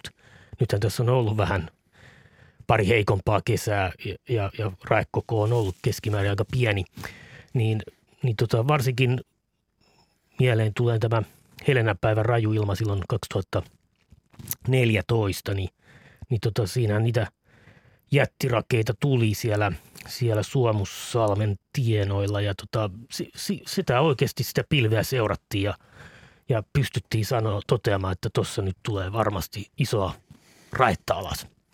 Aha, aika vaikuttavaa. Oli, nyt, niin. Meillä on Juha Huittisista linjalla, mutta ettei unohdettaisi, niin oliko tästä applikaatio, älypuhelimen applikaatiojuttu vielä joku kysymys? Mitä sinne siellä on joku Ai, oma, niin, oma havainto. Niin, joo, joo, ja itse asiassa noista rakeista, kun tuli puhe, niin, niin että en, en voi olla mainitsematta, että nythän Libyassa tuli vastikään niin kuin tässä lokakuun lopussa ihan järkyttävän kokoisia rakeita. Että Joo, huomasin. Se on ihan hämmästyttävää. Pari se oli... kuvaa, niin tosiaan alue yllätti kyllä itsen, itseni kyllä aika, aika Halkasia 20 senttiä. Joo, se sitä aika, aika, aika mahtava. Mutta tosiaan meillä oli tullut kysymys myöskin siitä, että, mi, että minkälaisia näitä – kun ilmatieteen laitoksella kysytään omista havainnoista ja tuulivahingoista ja sellaisesta, niin minkälaisia toivotaan? Ja mikä on niin kuin tämä kansalaisten merkitys? Mm, sanoisin niin, että se on kaikkein suurin sellaisissa asioissa, joihin meillä ei ole olemassa tämmöistä, niin kuin, miten sanotaan, meidän mittausverkossa ei ole tapaa havaita sitä, että Jari puhui just pitkän, pitkän pätkän niin kuin rakeista ja raaja on niin kuin yksi ilmiö, mistä me ei niin kuin saada sille kovin, kovin niin kuin hyvää tietoa siitä, että mitä siellä maan pinnalla on tapahtunut. Että me ollaan hyvin edistytty tässä, niin kuin, mitä Jari kuvasi, että me pystytään tunnistamaan alueita, joissa, joissa mahdollisesti esiintyy isoja rakeita, mutta sitten me halutaan tietää, Jari varmaan kaikkein eniten meistä, että mitä siellä oikeasti tapahtuu siellä maan pinnalla. Ja nyt meillä ei ole toistaiseksi sellaista menetelmää, millä me voitaisiin sitä, sitä tehdä, että – raajahavainnot on yksi sellainen esimerkki, mistä niin, niin kuin joka ikisestä havainnosta niin on, on meille hyötyä. Ja sitten myös näitä tuulivahinkoja, että kun niitä sattuu varsinkin kesäaikaan, niin tota, ne kesäajan tuulivahingot on semmoisia, että no sanotaan nyt, että jos oksa putoo puusta, niin se nyt ei ehkä vielä riitä, mutta jos niin kuin puita, kokonaisia puita rupeaa kaatumaan, niin niin, niin se on ihan hyvä, hyvä kyllä sitten raportoida. Niin ja taas melkein voisi pelata siihen edelliseen esimerkkiin, missä tosiaan oli puhetta siitä, että se pilvi, pilvi on tuossa pisteessä X ja sitten 30 kilometrin päästä tapahtuu jotain tuulivahinkoja, mitä periaatteessa meillä ei ole niin kuin millään ilveellä pystytä sanomaan, että tuossa on tapahtunut jotain outoa, että, mm. että, että, että varsinkin tämmöisissä tilanteissa. Teillä ei voi meteorologit olla koko ajan maastossa, vaan nimenomaan se, että ihmiset kertoo ja mm. tilanteesta, niin se on, se on tärkeää. Kyllä. Eli jos on, on ilmatieteen laitoksen sääapplikaatio asennettuna, löytyy Playkaupasta esimerkiksi niin kuin ilmatieteen laitoksen säänimellä ja sitten kun sen applikaation avaa sieltä, sovelluksen avaa, niin oikeassa yläkulmassa on semmoinen kiikarisymboli, niin siitä pääsee syöttämään omia havaintoja. Kiikarihommia. Juha Huittisista on meillä nyt linjalla. Haloo. Joo, Sari on päivä. Terve, terve. Toi, tuosta kun kuuntelin teidän ohjelmaa siitä kilometriä tunnissa ja metriä sekunnissa, niin tuli tämmöinen mieleen, kun olen nähnyt muutaman trompin elämässäni. toisen Haapajärvellä 70-luvulla ja yhden merialueella ja tai tuossa Turunmaan saaristossa, missä asusin, niin meillä lähti 70-luvulla heinät heinäseipäistä trompin kanssa, kun asti itse latoon piiloon. Ja just oli pistetty heinät seipäälle, niin kuinka paljon, onko semmoista pystytty mittaamaan tai pystyykö sitä arvioimaan, että mikä siinä trompissa on se tuulen nopeus, että läheneekö se niin kuin sitten näitä hurrikaaneja ja myrskytuulia, kun kyllä vaan just laitettu hein, heinätkin lähti niin kuin saman tien seipäältä. Miltä se näytti, kun ne heinät lähtee siitä seippäältä? No siinä ne pyöris ilmassa ja sitten ne jonnekin pellolle sitten laskin. Mä olin silloin 70-luvulla vasta alle 10-vuotias, mutta oli se hurjen näköistä silloin. Varmaan pelotti. Ei pelottanut, norskeltiin ihan. Se oli jännää. Me oltiin heinäladossa suojassa sitten näitä rakos heinäladossa, että meillä mitään pelkoa ollut. Eli kysymys oli, että kuinka, tätä, kuinka tätä kova tuulen nopeus? On, on, onko niin kuin pystytty ikinä ar- laskemaan tai arvioimaan, että kuinka paljon niissä trompeissa on se tuulen nopeus? Kun sehän on varmaan aika, aika iso. Joo, kyllä. Hy- hyvä kysymys ja nyt niin kuin tavallaan sitä mittakaavaa vähän niin kuin jos aloittaa siitä lievemmästä päästä, eli heinät lähtee seipäältä tai pellolta lähtee vaikka tämmöiset harsot lentoon, niin, niin. niistäkin on meille kerrottu tämmöisiä tarinoita. Ja, ja siis uskon ihan täysin, että löytyy kilometrin päästä semmoinen haaras, mihin se on niin kuin alun perin asennettu tai jopa kauempaa, että ne on ihan mahdollisia. Ja sanotaan, että, että kun tuulipyöre et, tulee, niin semmoinen 50-70 kilometriä tunnissa. Semmoinen mm-hmm. 15-20 metriä sekunnissa riittää jo kovinkin hyvin siihen, että sieltä lähtee niin kuin heinää korkeallekin voi nousta ja samaten näitä harsoja, jotka ei niin kuin kovin paljon paina. Sitten toisessa ääripäässä... Siitä niin koko, koko niin kuin seiväs Joo, kyllä. Ja näillä on näillä tuulipyörteillä, niin ne on, niillä on, on semmoinen taipumus kyllä, että ne nimenomaan nostaa, nostaa ylöspäin ja sitten riipii aika läheltä maanpintaakin, että siinä hyvinkin uskon sen, että sieltä niin kuin koko, koko heinäseiväs tuota, tyhjenee ja sitten tosiaan ihan maanpinnan rajasta lähtee harsot lentoon ja näin poispäin. Että, että se on niin kuin, Mutta on, onko niin. sitä pystytty arvioimaan, että mikä siinä on niin siinä pyörteessä se nopeus? No ne on varmaan nopeus. semmoista, tos, noissa tapauksissa semmoinen 50, 60, ehkä 70 kilometriä tunnissa voi olla siinä, siinä pyörteen kehällä se tuulen nopeus. Ja jos niin kuin tuossa puhutte, että pelottiko, niin ne, niistä on sellaisia ehkä vähän hassujakin videoita tämmöisistä heikoista pyörteissä, jossa niin kuin lentää esimerkiksi heinää just niin, niin ihmiset juoksee siellä sen pyörteen läpi ja niin kuin leikkii sen kanssa, että tuo ehkä kuvaa sitä, että ne ei ole oikeastaan niin kuin yleensä kovin vaarallisia.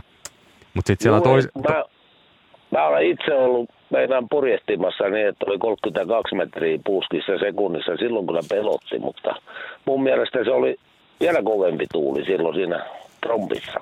Joo, toi on se, niin kuin, se, se alaraja. Sitten kun mennään, mennään ylöspäin niin kuin asteikolla, niin sitten näin niin kuin, alkaa muuttua jo aika nopeasti vaarallisiksi nämä, nämä ilmiöt. Ja sitten toisessa ääripäässä on ihan kun mennään to, niin kuin äärimmäiseen äärilaitaan, niin sitten on näitä tornado, tornadoja, jotka on, on niin kuin kaikkein voimakkaimpia, niin ne sitten repii asfaltin tiestä – Oho. kaataa. Niin ulkomailla, juu.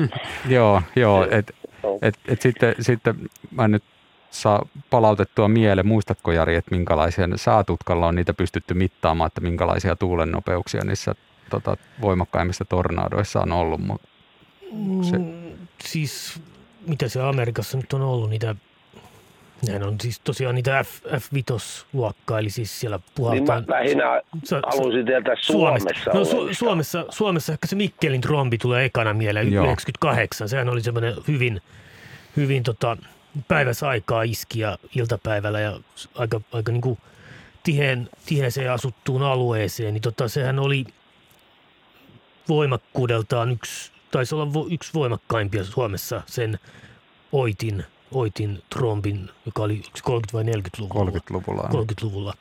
Niin tota, siis Mikkelin trombissa tuuli, tuuli vahingot aiheut, siis pystyttiin jälkeenpäin to, niin kuin toteamaan, että siellä on, on tuulen nopeus ollut, ollut tota, jopa 40 metriä sekunnissa. Oho, oho. No, se on hurja. Se meni kai sinne, sinne Mikkelin lentokentälle ja aiheutti siellä kaiken näköistä vahinkoa. Mm. Okei. Okay. Right. Hyvä. Kiitoksia Juha. No, kiitos, kiitos, kiitos tiedosta. Joo. Yes, Tää, tätä mä halusinkin tehdä. No niin, mainio, moi moi. Tuota noin, nyt kun nämä ulkomaan myrskyt tässä tuli jo hieman sivutuksi, niin Seppo toivottaa meille hyvät illat ja kirjoittaa WhatsAppissa, että on eläköitynyt ja palannut Suomeen 40 vuoden jälkeen. Pääosin aikaa mennyt Houstonissa ja Miamiissa tietokonehommissa. Ja nyt neljä vuotta kotimaan myrskyjä kokeneena, niin hän sanoo, että aika muista mekkalaa näistä puuskista pidetään, mutta toisaalta turvallista todeta, että yhteiskuntamme valmius on, että on valmius, valmiutta ennakoida pienemmätkin tuhot. Täällä kun selvitään vain puiden kaatumisella ja peltikattojen rikkoutumisella, eikä tule juuri ihmisuhreja. Seppo jatkaa, että Aapelin myrsky 3. tammikuuta 2019 aiheutti yhden kuoleman Ahvenanmaalla 45-vuotias mies. Tätä minä en muista enkä tiedä, mutta näin Seppo siis kirjoittaa. Ja kysyy, että onko näistä myrsky, Suomen myrskykuolemista minkälaista tilastoa? Mitä siellä mm, salaman isku ihmiseen on semmoinen, mit, mitä niin kuin jotenkin niistäkään nyt ei, ei ole niin kuin pidetty silleen, silleen mitenkään tarkemmin kirjaa, mutta semmoinen niin kuin arvio, en tiedä onko pitääkö enää, enää paikkansa, mutta, mutta tuota, yksi kuolintapaus joka toinen vuosi, niin, niin, niin suunnilleen sitä, sitä tasoa niin kuin salaman iskuihin.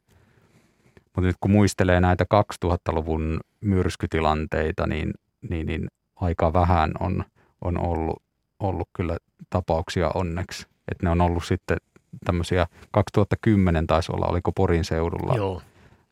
oli yksi rajuilma, yksi menehtynyt rajuilmassa ja, ja siinä kesällä 2010 niin muistan, että Asta rajuilmassa, joka tuli Venäjän puolelta, niin se oli kymmeniä kuolonuhreja Venäjän puolella, mutta ei sitten Suomen puolella okay.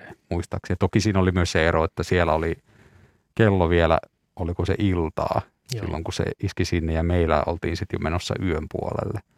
Että tavallaan sekin aina tietysti vaikuttaa, Joo. että mikä vuorokauden aika on menossa, että, että ei, ei ole nyt ainakaan me, meillä ei tuolta tuommoista tilastoa löydy, mm. että meillä mennään niin kuin ehkä aika paljon sitten niin kuin sähköt ja metsät edellä mm. mm. tässä niin kuin vaikutusten tilastoinnista, että Suomi on niin metsäinen maa, että se niin kuin tavallaan puitten kaatuminen vaikuttaa sitten moneen juttuun, että, että tiet menee poikki, ra, niin kuin rautateille kaatuu ja, ja näin poispäin, mm. että se mm. niin kuin vie helposti sen, sen huomioon. No, no onko näiden vahinkojen suuruusluokasta minkälaisia havaintoja, että mitä ne, mitä ne noin yleensä vuositasolla voi olla?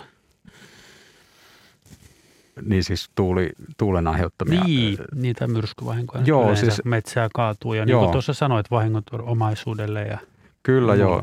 Että näitähän jo, jonkin verran meilläkin, jotta, jotta niin kuin meidän ennusteet ja varoitukset paranisi, niin seurataan niitä vaikutuksia ja yritetään niin kuin ottaa oppeja siitä, että, että mit, miten meidän varoitukset ja ennusteet oli verrattuna sitten siihen, että mitä, mitkä oli vaikutukset. Että me seurataan muun muassa sitä, kuinka paljon pelastustoimelle kertyy tehtäviä – mikä on sähkökatkojen määrä, kuinka paljon kaatu puita. Ne on ehkä niin kuin yleisimpiä niin kuin vaikutus, vaikutusasioita, joita me seurataan. Nyt otamme yhteyden Helsinkiin. Siellä on Jussi. Joo, hyvää iltaa. Tervehdys. Ilta. Joo, mulla on semmoinen myrskymuisto, että mm, kymmenen vuoden takaa oli elokuu ja kahdeksas päivä elokuuta ja muista vielä, että se oli sunnuntai-iltapäivä. Me oltiin veneilemässä tuolla Porvoon edustalla. Itse asiassa vene oli kiinni ihan, ihan tuota ulkomeren äärellä, semmoisessa pienehkössä saaressa. Ja, ja, ja tuota, sunnuntai-päivä oli oikein semmoinen kuuma päivä ei tullut oikeastaan mihinkään. Oikein saattoi aavistaa, että jotain ehkä ilmassa on ukkosta, ja, mutta ei sitten arvattu, mitä siitä tulee. Sen, sen päivän kyllä muistan koko loppun ikäni. No siinä joskus iltapäivällä sitten huomasin kyllä, että tuolla Viron rannikolla, niin siellä oli jotain tekellä, että sala, salamoita näkyy ja siellä oli selvästi jonkinlainen myrsky menossa. No, Mä sitten meillä oli kumivene siinä kalliolla ja sinne ei ollut lähellä oikein mitään puita, mihin sen olisi kiinnittänyt, niin mä kiinnitin sen noin parikymmentä kiloa ehkä semmoisen sitä painavaa kiveen ja se kumivenekin paino moottoreineen varmaan joku tuommoinen 25 kiloa. No anna se olla, sittenhän se, siinä tota, se tuuli alkoi aivan niin kuin yllättäen. Se oli varmaan jotain siinä kuuden korvilla ja se nousi, se tuuli nousi ja nousi ja se, se oli aivan järkyttävää. Niin kuin, se tuuli oli ehkä siinä myrskyssä kaikkein pahin, kun ei oikein tiennyt, että kuinka voimakkaasti se voi, voi nousta. Jossain vaiheessa nähtiin sitten, että se kumivene lähti ilmaan. Että se pyöri siinä meidän veneen tota edustalla, nousi korkeammalle ja korkeammalle. Ja loppujen lopuksi se paiskautui sitten siihen meidän veneen viereen kalliolle. Ja en tiedä sitten, nyt, nyt kun te kerroitte alussa, ohjelman alussa näistä havainnoista, niin, tai havaintohistoriasta, niin mä kävin katsomassa sen päivän ensimmäisen kerran, niin siinä todettiin, että Emäsalossa oli tuulenpuuska noussut tuonne 32 metriin ja vähän yli. Mä olisin itse uskonut, että ne olisi mennyt yli 40, mutta täytyy uskoa sitä lukemaa. Sitten sieltä mereltä tuli niinku semmoisia ihan solkena semmoisia vesipatsaita, jotka ohitti sen saaren molemmilta puolilta. No, sitten se tuuli pikkuhiljaa alkoi alko niinku tyyntymään ja sitten alkoi satamaan. Sitä vettä tuli ja sen jälkeen alkoi sitten se ukkonen. Öö, tämmöisiä vaakasalamia meni läpi taivaan. Ihan niin kuin muistaakseni se oli silloin sen hetkinen salamaennätys, mitä Suomessa oli mitattu. Sekin muistaakseni jo rikottiin samana kesänä. No mutta se, siinä vaiheessa, kun se tuuli vähän hellitti ja alkoi se ukkonen, niin silloin jo tuntui, että nyt on niin kuin pahin ohitse.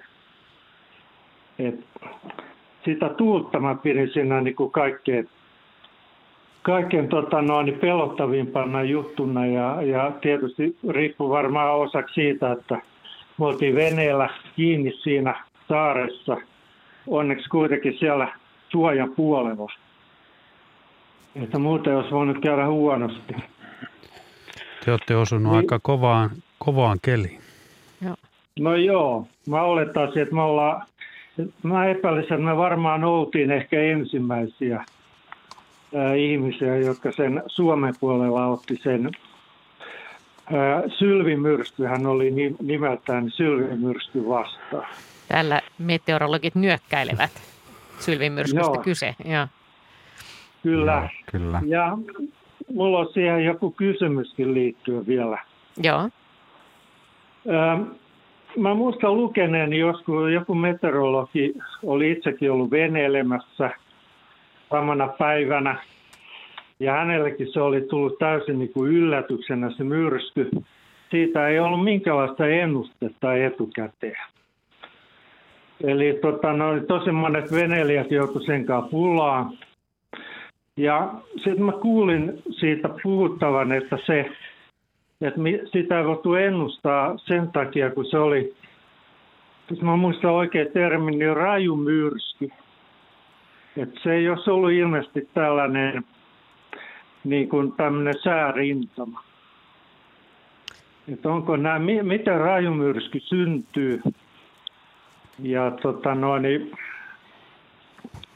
sitten siihen liittyen vielä, niin liittyykö siihen äh, tähän rajuilmaan se, että kun mä nyt katson äskettäin niitä havaintohistoriaa, niin mä yllätyin, että ilmapaineessa ei, ei näyttänyt tapahtuvan mitään merkittävää muutosta. Että se oli se koko iltapäivä siinä 1010 millipaaria.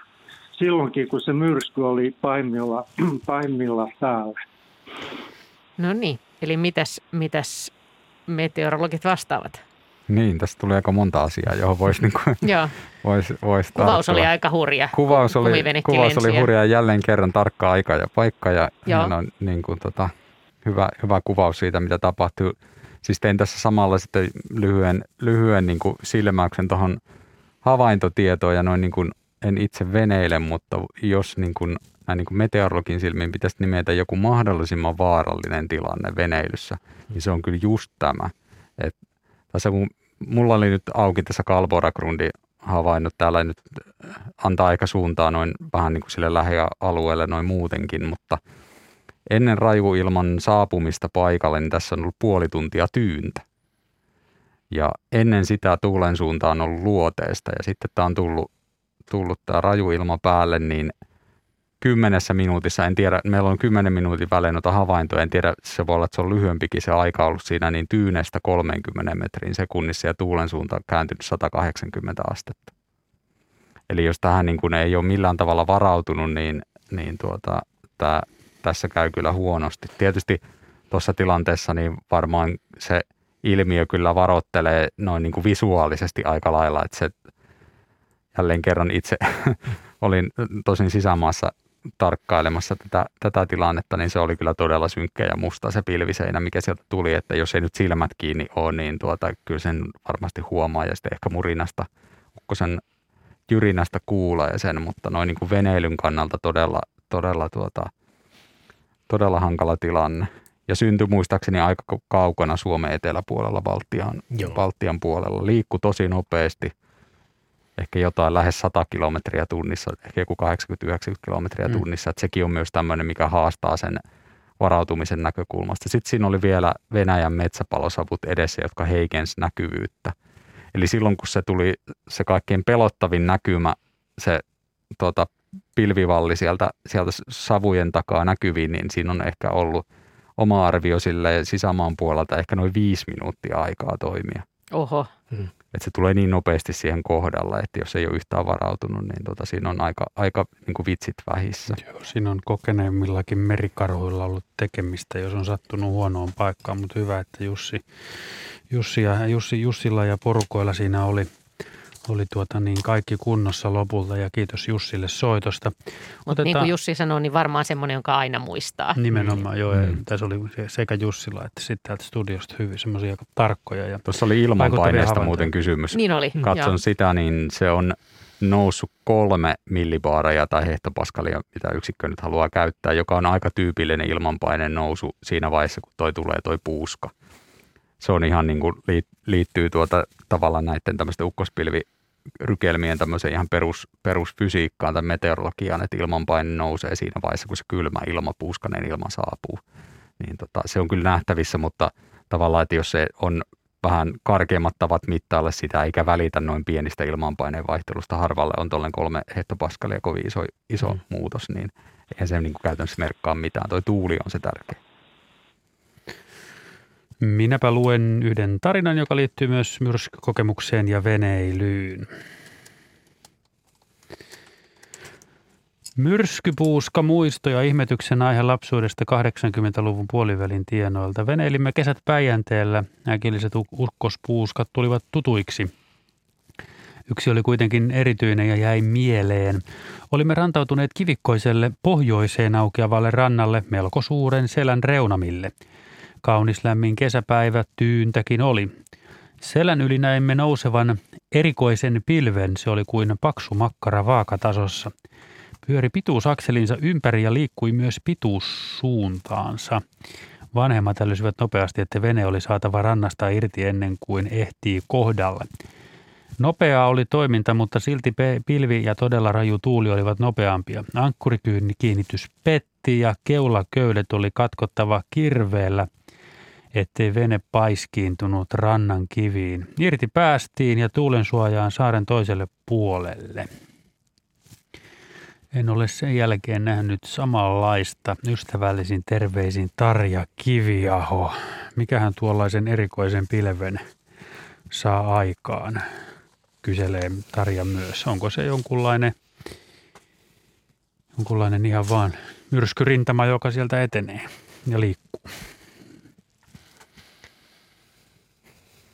Niin, no sanoisin, että, että nyt tässä saattaa olla kertomus siitä, että miltä se nyt oli eri vuosi, tämä oli 80-luvulta, mutta tämä 8.8.2010, niin nyt toi oli ehkä kuvaus siitä, että miltä se nyt sitten näyttää ja tuntuu, mitä, mikä se vaikutus voi olla, kun toi, ton, ton, ton tyyppinen ilmiö osuu kohdalle. Onneksi ei osu kovin, kovinkaan monen kohdalle, mm. koska se on oikeasti todella pelottava. Sitä, niin kuin tuossa oli puhetta, että, se, että sitä vettä tulee niin kuin alhaalta ylöspäin, että se niin kuin antaa ehkä vähän kuvan siitä, että siinä menee näkyvyys ja, ja tuuli suhisee ja, ja, tuota, ja ukkonen, ukkonen tota räimii päällä, että, että se on aika pelottavaa. Tämä pilvimakkara on varmaankin vyörypilvi. Il, ilmiö sinänsä ei ole mikään kovin harvinainen, ehkä semmoisena näyttävänä – jos siihen kiinnittää erityisesti huomiota, niin silloin se on täytynyt olla todella silmiinpistävää ja näyttävää. Että semmoisina näyttävinä muotoina niitä esiintyy aika harvoin, että jos ei harrasta semmoista lajia niin kuin me, niin tuota, ehkä ei välttämättä kovin usein elämänsä aikana törmää semmoiseen todella näyttävään pilvimakkaraan. Että se syntyy siihen niin kuin lämpimän helteisen ja sitten sen kylmän ukkospilven puuskasen ilman väli, välimaastoon, siihen rajapintaan syntyy se makkara. Ja se todellakin pyörii niin kuin pituusakselissa ympäri, niin kuin toi, tuossa kuvauksessa oli. Kello 19.47 nyt otamme Ailin linjalle seuraavaksi. Hyvää iltaa. No moi. Terve. Ailin Vantaalta. Moi. No niin, minkä tyyppinen juttu? Tässä ekaksi sanon, että vanhana, vanhempana ihmisenä, niin tässä on selvinnyt aivan hienosti se sananlasku salama kirkkaalta taivaalta, jota nykyään käytetään kanssa vielä. Mutta mun kysymys koski semmoista niin kuin, tavallaan tämmöistä pidemmän ajan myrskyjen seuraamista. Mä olisin kysynyt, että miten yleensä jakautuu siis myrskyjen tulosuunta, tuulen suunta – kesällä, syksyllä tai no eri vuoden aikoina. Nimittäin lähi, lähialueelle tulevat tuommoiset pilvet ja muut, niin nehän näkee. Mutta näin vuodesta toiseen seuraten, niin olisi kiva tietää, että pitääkö tai onko siellä niin kuin semmoinen tavallinen yleensä tavallinen suunta tuulella, josta se sitten lähtee vaikka huitaseen Porista tonne Kuusamoon. No niin, Jari. No tosiaan, jos Etelä-Suomeen niin ajatellaan, niin, niin tota, kyllä se etelän lounaaväinen tuuli, myrskypuuskat, keskituuli, niin on, on se kaikkein yleisin kyllä. Ja sen jälkeen tulee sitten kyllä heti toi länsi, länsituuli. Kes, kesällähän nämä, nämä ukkospilvet sitten aiheuttaa tosiaan sitä, että nämä pienialaisemmin tai pienialaisemmat ö, tuuliilmiöt esiin voi oikeastaan puhaltaa mistä suunnasta tahansa. Esimerkiksi tänä kesänä, niin, niin tota, oikeastaan kesän ainut rajuilma, joka oli se, se Uunon päivän rajuilma, niin siinä, sehän oli oikeastaan sellainen luoteis, luoteisvirtaus, joka aiheutti niitä, niitä eniten niitä vahinkoja, joka nyt on sitten taas aika kohtaisen harvinainen suuntana.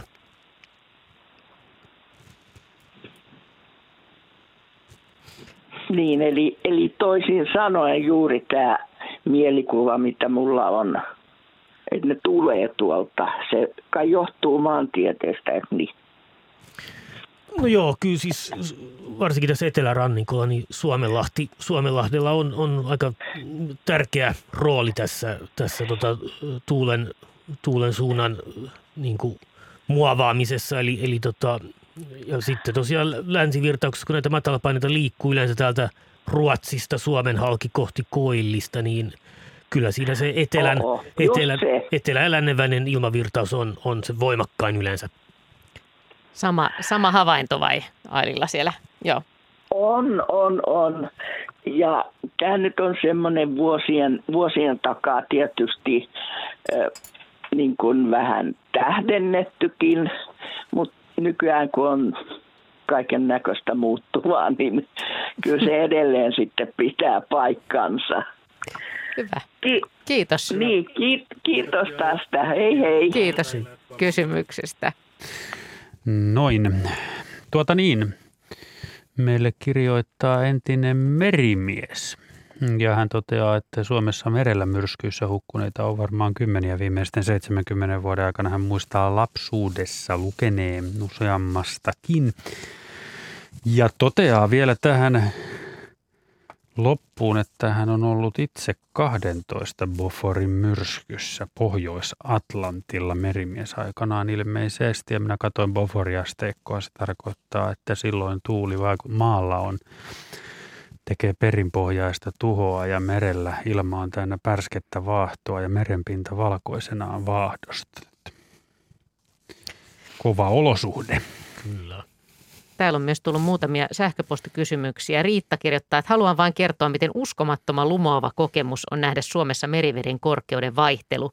Olen työmatkalla Oulussa ja kuljen kuin Liisa Ihmemaassa meren pohjalla. Ihan hulvaton tunne. Tänä syksynä oli jo miinus 81 senttimetriä. Mukavaa iltaa ja kiitos hienosta ohjelmasta. Liisa Ihmemaassa. Kyllä se on. Ja tuossa kun itse asuu, asuu Porvoossa, niin alkuviikon tuulet, etelä, voimakas etelätuuli nosti kyllä vettä siinä Porvoon keskustassa. Niin, niin, niin jo, jo, jokiuoma oli täynnä vettä. Tähän väliin voisi sanoa Pietari 4 metriä 20 senttiä. Tämmöisen historiallisen tiedolle, kun oli puhetta näistä ennätyksistä. Meren, meren.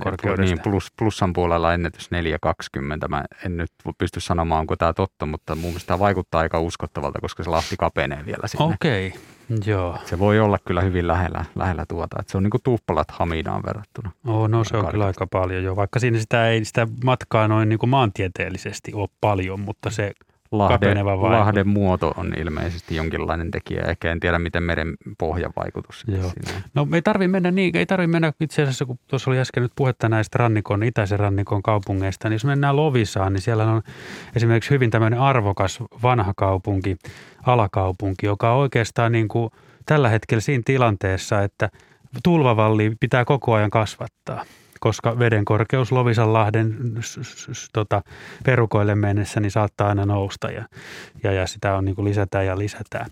Mutta se maa siellä, siellä asutuksen puolellahan on edelleen siellä alhaalla. Mm. Niin, niin, niin tällaisia juttuja joudutaan ottamaan huomioon ehkä kenties tulevaisuudessa vielä enemmän, jos Mm. myrskyjä, tuulia on enemmän ja ne painaa vettä korkeammalle. Joo, ja tämä. Su- Suomenlahden rannikolla tämä maankuoren kohominen ei ole niin voimakasta kuin esimerkiksi Pohjanmaalla, että, että jos mietitään, mitä tulevat vuosikymmenet tuo, niin ehkä ne, niin kuin just nämä Suomenlahden rannikoalueet on semmoisia, missä sitten just mitä kuvasit, niin, on, niin kuin, se on ajan, ajankohtaista erityisesti. Meillä myrskyilta alkaa olla päätöksessä, mutta tota, ja tässä on puhuttu Suomen myrskyistä, mutta Jari Tuovinen, sä oot itse päässyt kokemaan Floridassa myrskykokemuksen. Oliko se sellainen, joka pelotti, kun Irma hurrikaani lähestyi? No kyllä se olisi varmaan pelottanut, jos olisi päässyt itse asiassa kokemaan sen. Että tota, valitettavasti kun siinä oli tota lomamatka niin kuin jo loppusuoralla, niin siinä oli pakko päästä sieltä po- pois tavallaan. Ja tota, ei siinä, se oli, se oli mielenkiintoista seurata, kun, kun tavallaan viikkoa ennen jo näkee, että nyt, nyt sieltä lähtee tulemaan. Ja, ja, ja, tota, ja, ja niin siis, meteorologina ammattilaisena. Kyllä, Joo. ja, sit, ja valitettavan hy, hy, niin kuin hyvät nämä mallit oli siinä sen myrskyn osalta, että, että, tota, että siinä kyllä niin kuin, tavallaan se etu, oma meteorologinen etu meni siinä, kun, kun tämä istuva presidentti ja, ja kuvernööri julisti hätätilan Florida jo kuusi päivää ennen tätä myrskyn saapumista. Ja, ja tota, sehän aiheutti kaikenlaista hauskaa siellä, että siellä kahden päivän päästä loppuu bensa, niin kuin polttoaineet noilta, noilta huoltoasemilta ja kaupat tyhjeni ja, ja tosiaan ja sitten sinne tulee väkisin niin kuin matkaajalle tulee se, se tota, tavallaan semmoinen tyhjiö, että, että tota, sä oot niin voimaton siinä tilanteessa ja sitten sä oot, joudut alkaa tekemään niitä soittorumpaa sinne autovuokraamoon, hotelleihin, lentoyhtiöön ja yrität saada muuttaa niitä juttuja ja se on,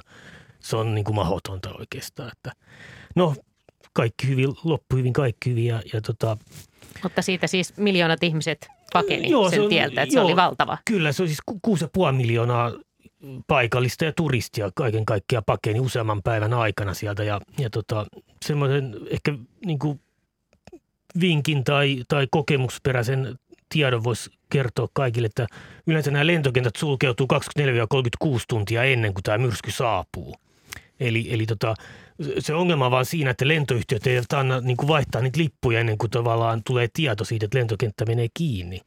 Että, tota, että se on niin semmoinen niin kuin, tavallaan oravan pyörämistä niin kuin on hyvin vaikea, vaikea niin päästä irti, mutta oma, oma ratkaisu oli se että tosiaan, että, että ajettiin veljeni kanssa niin tota Orlandosta Atlanttaa yli 700 kilometriä ja se kesti 16,5 tuntia se ajomatka nelikaistasta moottoritietä pitkin, joka oli aivan täynnä autoja koko ajan. Että Eli meteorologi pääsi kokemaan, että Kyllä. tämän puolen Kyllä, evakuointi, evakuointireissu se olisi lopulta. Ja kovat myrskyt siellä Karibian alueella saattaa äh, vaikuttaa Meksikonlahdelle tullessaan niin ihan energian maailmanmarkkinahintaankin, kun, kun joudutaan porauslauttoja tyhjentämään myrskyjen tieltä. Kyllä, ne, ne, ne tosiaan evakuoidaan aika nopeasti sitten jo aika pienistäkin myrskyistä. Joo. Täällä on Hannu Häyhä kysynyt vielä tälle, että olen monesti merellä veneillessä törmännyt ilmiön, jossa maston huipussa tuulimittari pyörii hiljakseen 2-3 metriä sekunnissa, mutta alhaalla kannella tulee semmoisia puuskia, ettei lippis päässä pysy. Mistähän tällainen pintatuuli-ilmiö johtuu? Se saattaa liittyä ilman pyörteilyyn siis siinä mielessä, että tämä näiden ilmapyörteiden koko voi olla ra- ratkaiseva. Eli, eli tuota, jos on, miettii niitä semmoisena, tuota, ympyrän muotoisena, niin, niin, niin jos se halkasia on sopiva, niin, niin, niin sitten sit ne puuskat saattaa pyyhkiä siellä maan pinnassa sitten ainakin ajoittain enemmän kuin siellä maston huipussa. Tämmöinen niin kuin, tuota, aj- ajatuskulku tuli tässä niin kuin ensimmäisenä mieleen, mutta tietysti sitten jos siitä voisi vielä jatkaa sitä mastoa ylöspäin, niin sitten voisi taas tilanne muuttua, jos olisi vielä niin kuin toisen mastollisen tai kolmannen mastollisen ylöspäin ja katsoa, että miten siellä tuulee, niin sitten voisi tehdä taas jonkun erilaisen havainnon kuin siinä, siinä maston kärjessä. Päätämme tällaiseen viestiin. Olisi yleissivistävää kertoa Auli Sallisen säveltämästä kuoroteoksesta The Beaufort Scale opus 56. Oli aika kun Aulis oli nyt jo edesmenneen Pirkkovaimonsa kanssa joka vuosi yli 200 päivää saaressa Hiittisten eteläpuolella. Hänellä on myrskyistä varmasti omakohtaista kokemusta samoin kuin saari naapuri Kurt Vireksellä. Kurt oli kaksinkertainen olympia olympiakultamitalisti kajakki kaksikossa Helsingin olympialaissa 1952. Nyt me saimme tähän myös hieman korkeakulttuuria myrskyillan päätteeksi, eli kuoroteos The Beaufort Scale opus 56. Se olisi just tuo teos. Ja myrsky, vankalla myrskykokemuksella siis. Niin. Kello Hyvä. tulee 20. Tämä oli Luonto-Suomen myrskyiltä. Kiitos Ilmatieteen laitoksen kaksikko täällä studiossa ja ja kiitoksia soittajille ja kuuntelijoille.